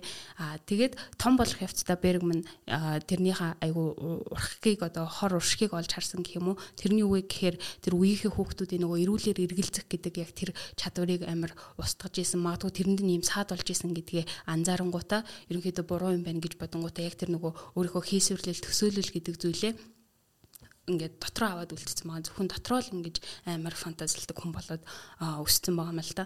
А тэгэнгүүтээ тэр нь магадгүй өөрийг нэм жоохон ганцаардал руу хөтөлсөн тэрийг нь магадгүй ойлгох хүн байдаггүй ч юм уу те тэрийг ил илэр хэлж чадахгүйсэн байгаа. А тэгээд уран зохиолоор ингээд сурч явж агаад дараа нь ингээд кино руу орох явцдаа мань хүн киног маш гоёор тодорхойлсон байдаг байхгүй юу. Тэрний юу вэ гэхээр би ингээд оюун санааны тэр хязгаараас ангид сэтгэлээ сэтгэл рүү ярддаг хөлийг оллоо. Тэр нь кино байлаа гэж хэлдэг. Тэгэд киногоор дамжуулаад би ингээд дэлхий дахинтай харилцах буюу одоо тэр дотор ногоо тэр гоё хийсвэрлэл, тийм уран зөгнөл тэр зүйлсийг тэр зүйлсээ ингээд кинон дээр буулгаад дэлхийдээ харилцах ийм боломж би энэ киноноос оллоо гэж хэлдэг. Тэр бүр яг ийм харилцааны хэрэглүүр гэдэг зүйл математикч байж болт юм байна. Аа магадгүй киноч байж болт юм байна гэдэг яг ийм зүйл байгаа. Тэгэхээр нөгөө харилцаа гэдэг зүйл заавал үгээр ч юм уу те ингэж өрнөхөөсөө илүү тухайн уран бүтээлч юугаар хүнтэй харилцмаар байна. Шинжлэх ухаанч хүн ч гэсэн те яг ингээд өөрийнхөө э, ажиллаж байгаа шинжлэх ухааны салбараар хүмүүстэй харилцаж байна гэдэг яг тийм чухал зүйлэл энэ хоёр номны айгуу тийм төстэй ижлэхэн шин чанар байсан гэдгийг л орхигдуулсан байна л да саяны хариултанд. Чи Чи өөрийнхөө амьдралын одоо ямар үеүүдэд хамгийн их эргэлздэг вэ? Эргэлзээ ер нь чиний амьдралд хэрэг чухал вэ? Аа эргэлзээ бол угаасаа хамгийн чухал зүйл гэж боддог. Одоо ч гэсэн би яг ингээд хамгийн их эргэлздэг үе дээрээ явж байгаа юм шиг санагддаг байхгүй. Надаа ингээд бүр бат хариулттай зүйл гэж юу нь бол айгу ховор. Тэгээд сүүлд бас нөгөө Дармагийн бат баяргаан хамгийн сүүлийн ном нь мөнхөр савсан мөнх бас гэдэг ном байсан. Тэр номыг уншиж хахад бас гоё хэлсэн байгаа юм л да. Биднэрт ер нь бол дэлхийн ертөнцийн дээр хариулт бол амар цөөхөн, дэлхийн ертөнцийн дээр асуулт амар их байдаг гэд. Тэнгүүд асуулт байна гэдэг чи өөрөө ерөнхийдөө хүмүүсийг эргэлзүүлэх яг тэр гол юм руу оруулж ийн гэсэн үг л дээ. Тэгээд эргэл нөгөө танин мэдгүй эргэлзэхээс эхэлнэ гэж заах үг байгаа шүү дээ. Тэгтээ эргэлзээ гэдэг бол угаасаа яг хүн нөгөө нэг өөрийнхөө дотрыг ухах ч юм уу те альва зүйлсэн яг нөгөө нэг мөн чанарыг олж харах хамгийн том одоо шав суур эхлэн болж өгдөг гэх юм уу тийм тэгж боддог. Гэтэл одоо медиа дээр явж байгаа нийт одоо хамгийн их үзэлттэй эсвэл хамгийн их юу гэдэг хүмүүсийн анхаарлын төвд байгаа зүйлс нь эргэлзээгүй шууд хариултуудаар дүүрэн байгаад байгаа шүү дээ. Олцсон бүр яг энэ бол ийм, тэр бол тийм, ингэдэг, тэгдэг гэсэн юмнууд байгаад байдаг. Тэгээд хүмүүс мэдээж өөрөө яг хүлэн зөвшөөрөхгүй ч гэсэн амьдрал нь тэр чигээрээ л эргэлзээний донд яах вэ? Тэх юм болов гэх юм болов таамаг тэр одоо тийм зүйлсийн донд явж хахад яг нэг юм хариултаа олцсон юм шиг хин нэгнээс одоо итгэж болох хүнээсээ ч юм уу тийм хүмүүсийн амнаас иймэрхүү яг шууд ийм байдаг, тийм байдаг гэсэн хариултууд явж байдаг байхгүй. Тэгэхээр энэ дээр одоо нийгэм тийм байхад чам шиг одоо энэ мэдлэгийг мэдээллийг асар их хэмжээгээр авцсан байгаа хүний хувьд тэрийг бусдад түгэх тэр харилцааныхаа арга барилыг олох чи бол өөрийгөө олцсон байх гэж харж байгаа юм шиг байна. Миний хувьд бол тааж ин л да би. А гэхдээ энэ мэдлэгийг хуваалцах нь яагаад чухал юм? Чи хуваалцахыг чухал гэж үздэггүй чи хуваалцахын төлөө юм хийх үү? Одоо яг миний хуваалцахын төлөө хийж байгаа зүйлс чинь орчуулах тий. А дээр нь киноны одоо блог хөтлж байгаа тэр бол яг чаргагүй хуваалцах зүйл байгаа юм л да. А гэхдээ тэн дээр ерөөсөө хариултгүйгээр хуваалцах гэх юм уу? А би энэ дээр ингэж эргэлзлээ. Аа тэгээд яг хоо энэ эргэлзэнээс би яг иймэрхүү зүйл бодож үлдлээ танд юу гэж санагдж байна вэ гэдэг яг тийм зүйлийг нь үлдээх ёстой юм шиг санагддаг. А тэнгүүд э, за Бергманийг сая би нөгөө нэг юу гэж хэлсэн те киноор дамжуулж хүмүүстэй харилцдаг гэсэн. А Бергманы кинонууд ч гэсэн өөрөө ерөнхийдөө ихэвчлэн асуултал байдаг. Ялангуяа нөгөө долоо дахь лац гэдэг кино ч юм уу те оршихуун тухай хүнд ингээд асуултал үлдээчдэг. А тэнгүүд тэрийг нь би амар шүүмжлээд ч юм уу те эсвэл тэрний тухай би ингээд бичвэр бичихтэй би Бергманаас ухаантай юм шигээр бичих ямар ч шаардлагагүй байхгүй юу. Одоо Бергманы оршихуун тухай бодлыг би тэнд шүүх албагүй. А би зөвхөн яг тэр хүний дамжуулсан зүйлийг л тэнд ингэж гаргаж үлдээх нь айгүй чухал юм шиг санагддаг. Тэгэхээр одоо нөгөө нэг эргэлзээд одоо мэдлэгийг хуваалцах хэрэгтэй юугүй юу гэдэг дээр байгаа шүү дээ тий. Тэнгүүд хуваалцах хэрэгтэй. Гэхдээ тэрийг хариулт хэлбэрээр хуваалцах эсвэл зүгээр хүмүүс нөгөө нэг яг одоо нэг тийм тодорхой болоо суудсан байгаа зүйлд нь ингэж эргэлзээ төрүүлэхүүц юм нэг ийм өгдөг те ийм цочил нэмчдэг байх л айгүй чухал юм шиг санагддаг. Түүнээс биш хүнд хариулт шууд ингэ суулгана гэдэг бол ялангуяа өөрөө эргэлздэг хүнд хариултыг шууд суулгах амар хэцүү. А яг хөө зүгээр юм болгоныг ингээд толь шиг ингээд тусгаа тавьчдаг хүнд бол тэр бол шууд суух байх л та. А гэхдээ эргэлздэг хүнд бол хариулт өгöd тэр бол дахиад тэр хүний эргэлзээнд л орох байхгүй юу? Тарих биеийн энергийн хамгийн ихийг нь зарцуулдаг. Тиймээс бид тарихаа маш сайн тижээх хэрэгтэй. Тархины тижэл brain active герман чанар. Саяхан зүгээр нэг юм дефакто юу болсон бэ гэхээр Johnny Depp Amber хоёрын салтын тухай медиа дээр нэг хэсэг маш урт хугацаанд явхад сошиал медиа дээр байгаа нэг эффектийг олж харсан байгаа юм л да. Энэ бол редакцийн гаргацсан байгаа мэдээлэл. Тэгээд энэ дээр хүмүүс тэнд болсон шүүх хурлын процессыг өөрөө үзээд бусад хүмүүс рүү түгээдэг өөрийгөө мэдээллийн их сурвалж болгож ашигласан тийм тохиолдлууд айгүй их гарч ирээд 5-аас 90 хүртэлх мянган долларын орлоготойгоор одоо нөгөө сошиал медиа учраас үзэлттэй болон engagement буюу тэр хүмүүсийг тогтмол үзээд үзэгч нь өөртөө реакц үзүүлдэгт тийм одоо платформуд бий болсон тий. Тэгээд энэ дээрээс олсон орлого нь тийм өндөр байнгут хүмүүс би болвол редакцгүйгээр одоо тодорхой нөгөө хэвлэл мэдээллийн байгууллага биш байж энийг ингэж түгээснээрээ би ашигтай орлоготой байж болох юм байна гэд дараагийн сэдв рүүгээ шилжиж байгаа процесс харагдаж байна гэж байгаа байхгүй. Тэнгуут тэнд юу болж ийн гэхлээр эргэлзээгүй шууд хувийн бодлоод явагдаж байгаа байхгүй. Тэгэхээр тэр хувийн бодлууд нь үнэлэгдээд олон нийтийн анхаарлын төвд байж чадж байгаа буюу хүмүүс эргэлцгийг урдаа тавихгүйгээр шууд хариултыг авахыг хүсэж байгаа тийм хандлага ажиглагдаад байгаа байхгүй. Тэгээ энийг ингээ харахаар манай одоо хэвлэл мэдээллийн байгууллагууд бол тодорхой редакцийн бодлоготой хүмүүст болсон процессыг репорт буюу мэддэх болгоос биш тэрийг энэн одоо Олимпийн авраг Түшин Баяр хүнийг одоо амийг игүтгсэн энэ бол буруу үйлдэл дээрээс нь 16 жилийн ял авсан нь бол бас буруу эсвэл багтсан ч гэдэг юм уу тийм тодорхой шууд одоо хариултуудыг өгөхгүйгээр энийг болсон процессыг инглээ гэдгийг мэдэгдэх гэж нэг юм байгаа шүү дээ. Тэр энэ айгу асар энгийн зүйл боловч бидний эргэлзээг эргэлзээгүй болгох тийм юутай болчихж байгаа байхгүй. Туйлшруулахад нэг нэг зүйлийг нөгөө тал руу шууд аваач тавиад яг тэр дундаа хүмүүс ингээд зөв буруу гэдгийг хувийн бодлороо одоо тунгаах тэр эрхийг нь идлүүлэхгүй байгаа юм шиг санагдаад байдаг.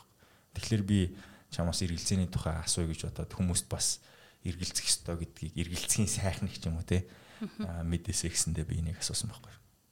Тийм тэгэхээр энэ дээр мэдээж хэрэг одоо сошиал медиа ч юм уу те яг энэ хэвлэл мэдээллийн хэрэгслүүдээр хувийн бодол ч юм уу яг тухайн зүгээр болсон үйл явдлыг л зүгээр ингээд мэдэгдээд орхих гэдэг шин чанар байгаа шүү дээ. Тэгээ тэн илүү ингээд өөр болоод ингээд хүмүүсийн янз бүрийн одоо үзэл санаа ч юм уу илүү өөр зүйлүүд орж ирдэг болцсон байгаа гэдэг жаа. Тэгэхээр яг энэ зүйл бол ингээд магадгүй арилахгүй арилахад ч юм уу айгүй хугацаа орно. Аа тэгэнгүүт бид нэр эндээс сэрэмжлэхийн тулд өөрөө өөртөө л яг тэр эргэлзээ гэдэг зүйлийг амар суулгах хэрэгтэй байх л.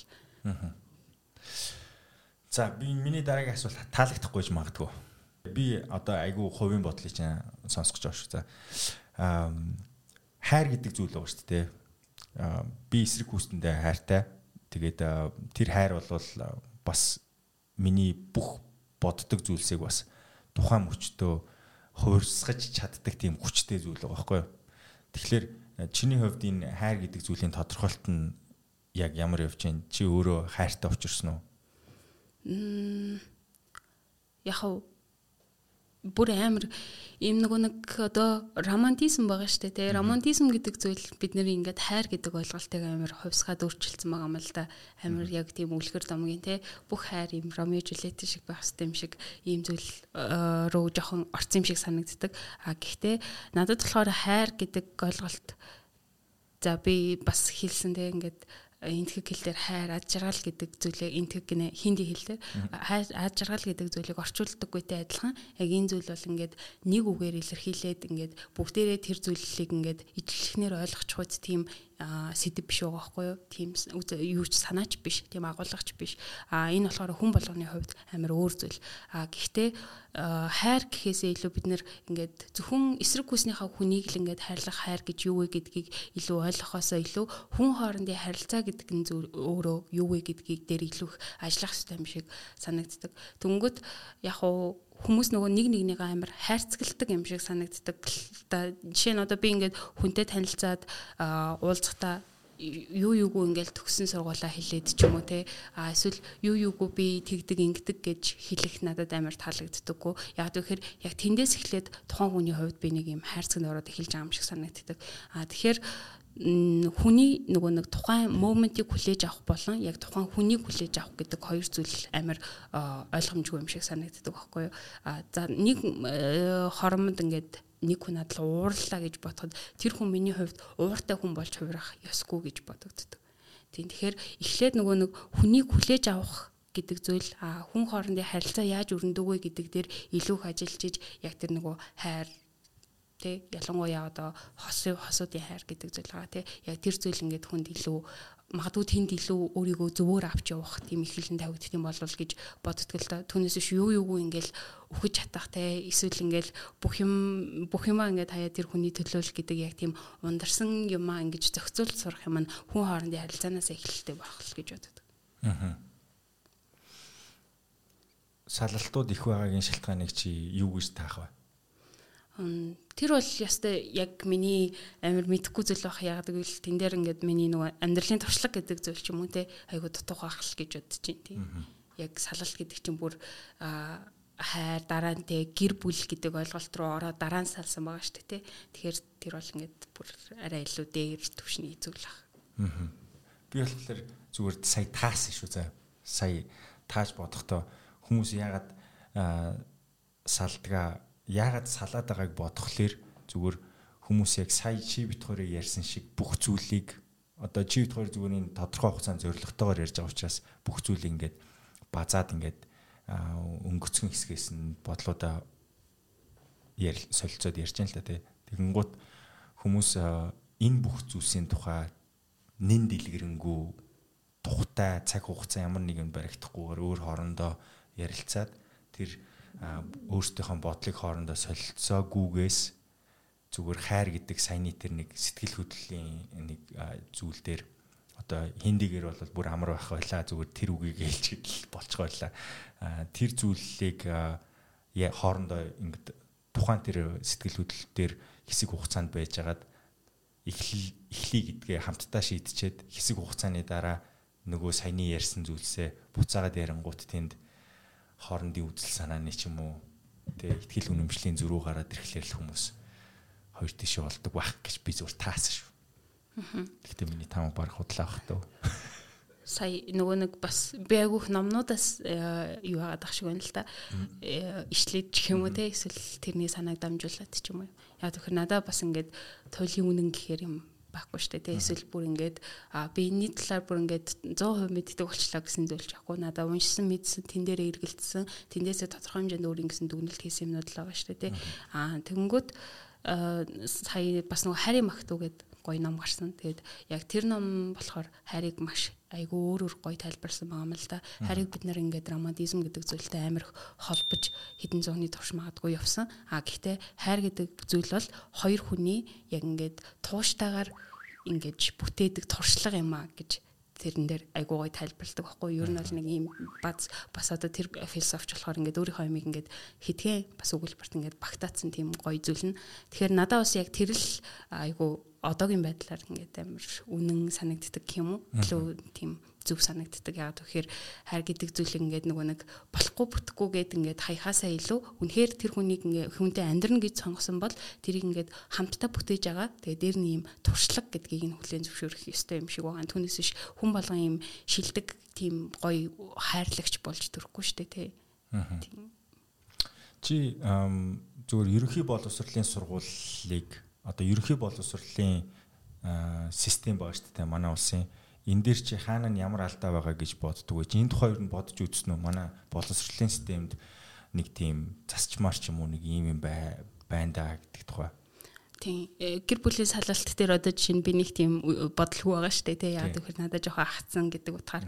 А ерөнхий боловсролын сургуулийг би өөрөө туулаад өнгөрсөн учраас надад бас тодорхой хэмжээний юм нэг бодлоод байгаа юм а тэгэнгүүт надад энэний төрөнд юу гэж санагддаг гэхээр бид нар нөгөө IQ дээр амар их анхаардаг. Хүүхдүүдэд EQ гэдэг зүйлийг өгдөггүй өөрөөр хэлбэл нөгөө сэтгэл хөдлөл тий а ямар нэг урлагийн бүтээл ч юм уу? Тэр зүйлд хариу үзүүлэх гэх мэтчлэн тэр зүйлийг ингэж хангалттай хэмжээнд олохгүй байгаа юм болов уу гэж боддог.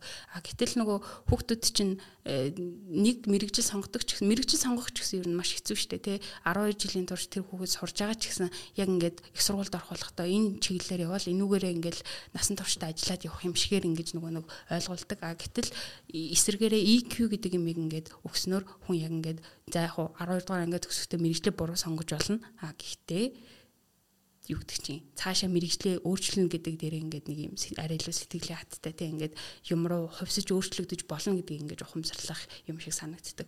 Тэнгүүт надад яг үеийн маань хүүхдүүд дээр анзаарчихсан бас нэг юмнууд байсан л та би ч гэсэн өөрөө энэ дээр алдаа гаргаж ирсэн юм шиг санагддаг. Тэр нь юу вэ гэхээр яг нэг зүйлийг ингээд сонгоод насан туршдаа яг тэрүүгээрээ л ингээд явах хэрэгтэй юм шиг байдаг. Аа тэгээд мэдээж хэрэг хүн дургүй юмаа сонгоцсон байж болно шүү дээ. Тухайн үед хүн сайн мэдэхгүй байж болно. Аа тэгэнгүүтээ 2 дугаар курсээс чинь сургуулаа хийчихэнгүүтээ амар юм сэтгэл готролт ч юм уу те. Ингээд амьдралынх нь хамаг юм нураад унсан юм шиг тийм байдалд орчиж байгаа байхгүй юу. Аа тэгэхээр анханаас нь яг тийм байдалд оруулахгүй тулд яг хүүхдүүдийг нөгөө нэг юм сэтгэл зүй талаас нь те ингээд бүх зүйл ингээд яг ингээд бодсноор болдоггүй гэдэг дээр ингээд илүү их сурлуулах хэрэгтэй юм шиг байгаа. А дээр нь тэр яг миний саяны ярьсан EQ гэдэг юмыг илүү их оруулах хэрэгтэй байх гэж боддог. Тэгээд яг энийг бас төгстөөтэй холбочвол зүгээр юм болов гэж бодлоо. Яагаад вэ гэхээр нөгөө математик гэдэг зүйлийг л яг ингээд наад зах нь ингээд ганцхан хичээлийг нь ерөнхий боловсролын сургууль заадаг. Ганцхан хичээлийг нь жишээ татаад авахад математик ингээд томьёо юм шигээр л заадаг тий. Математикийг зүгээр юм цээжлэх шинжлэх ухаан юм шигээр заачдаг. А тэгээд тэр нэг 7 томьёо цээжлүүлээд тэгээд 7 томьёоныхоо дунд нэмж хасаад үржиж хуваагаад байхаар ийм юм шиг задаг. Ингэчих юм бол хинч угаасаа математикийг амьдаар нь хүлээж авахгүй байхгүй юу? А эсвэргээрээ яг тэр зүйл нь одоо юун сайхан математик яг тэр нэг юм сайхан байлгах хүүхдүүдэд тэрийг юм таашаалтай байлгах тийм замыг нь олж сонгох хэрэгтэй юм шиг байгаа байхгүй юу а тэгээд дахлах ангид нь ороод ирэнгүүт эсэргээ яг ингээд илүү гүнзгийрүүлээд яг энэ юунд хэрэг болох юм гэдгийг нь илүү ойлгуулах хэрэгтэй юм шиг санагддаг. Түүнээс биш ингээд нэг юм томьёо цэжлүүлээд авах юм бол угаасаа айгүй ойлгомжгүй шинжлэх ухаан шүү дээ тий. Эсвэргээр яг манай боловсролын системд байгаа давуу талтай зүйл нь юу вэ? Мм надад яг хуу манай сургууль их сургууль маань өөрөө олон улсын ийм тодтголтой сургууль тийм болохоор айгүй өөр өөр газраас ирсэн хүүхдүүд сурч исэн л да. Тэгээд мэдээж хэрэг яг тэр хүүхдүүдийн нөгөө нэг хүмүүжил гэх юм уу те ерөнхий боловсролын сургуультай авсан тэр нэг юм арга барил нь мэдээж хэрэг шууд их сургуулийн ихний курсүүдэд бол харагдана. А тэнгүүд надад юу гэж санагдж исэн бэ гэхээр Монгол одоо хүүхдүүд илүү магадгүй илүү махрун байж чаддсан болов гэж боддог. Яг тэгэхээр энэ нь нэг талтай амар буруу юм шиг боловч нөгөө талтай бас нэг жижигхэн юм юутай байгаа байхгүй юу? Даваа талтай байгаа байхгүй. Тэр нь ингээд ойлгохгүй байгаа дургу байнгута гадаад хүүхдүүд бол илүү хаягтай амархан байдаг. Аа би угаасаа дургу байгаа бол нэг нэг хийх шаардлагагүй байх гэж бодож ингээд ингээд хайчдаг бол Монгол хүүхдүүд болохоор дургу байсан ч гэсэн энийг ядаж нэг ойлгож хийчээ гэдэг ч юм уу те. Тийм илүү хандлагатай юм шиг санагддаг. Тэр нь яг уу надад зарим тохиолдолд давуу талтай байж болох юм байна гэж харагдчихсан. Аа. Окей.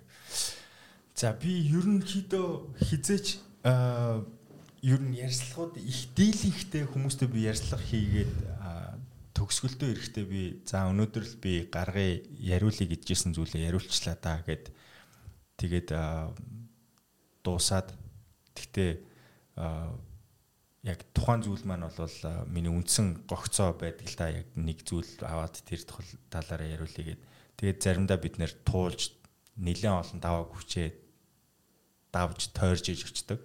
Тэгээ би энэ ярьцлагыг болохоор надад ерөөсөө тэгж нэг юм гогцоо ч юм уу яг нэг зүйл бол байгаагүй. Тэгээд анхандаа бол яг зүгээр ганц нэг зүйлс байсан. Тэгээ ярьцлагын донд ингээд энэ айгүй олон түгээмэл зүйлсийг ярих боломжтой болоод тэгээ явлаа. Тэгээд яг чи надаа өнөөдөр ингэж дуусгаад болох юм шиг санагдлаа. Гэхдээ үргэлжлүүлээд яриа л байвал яриа л байж болохоор тийм тата мэдрэмж өглөө. Би энэ ярьцлагыг хүмүүс юу гэж дүгнэхийг би сайн мэдэхгүй байна.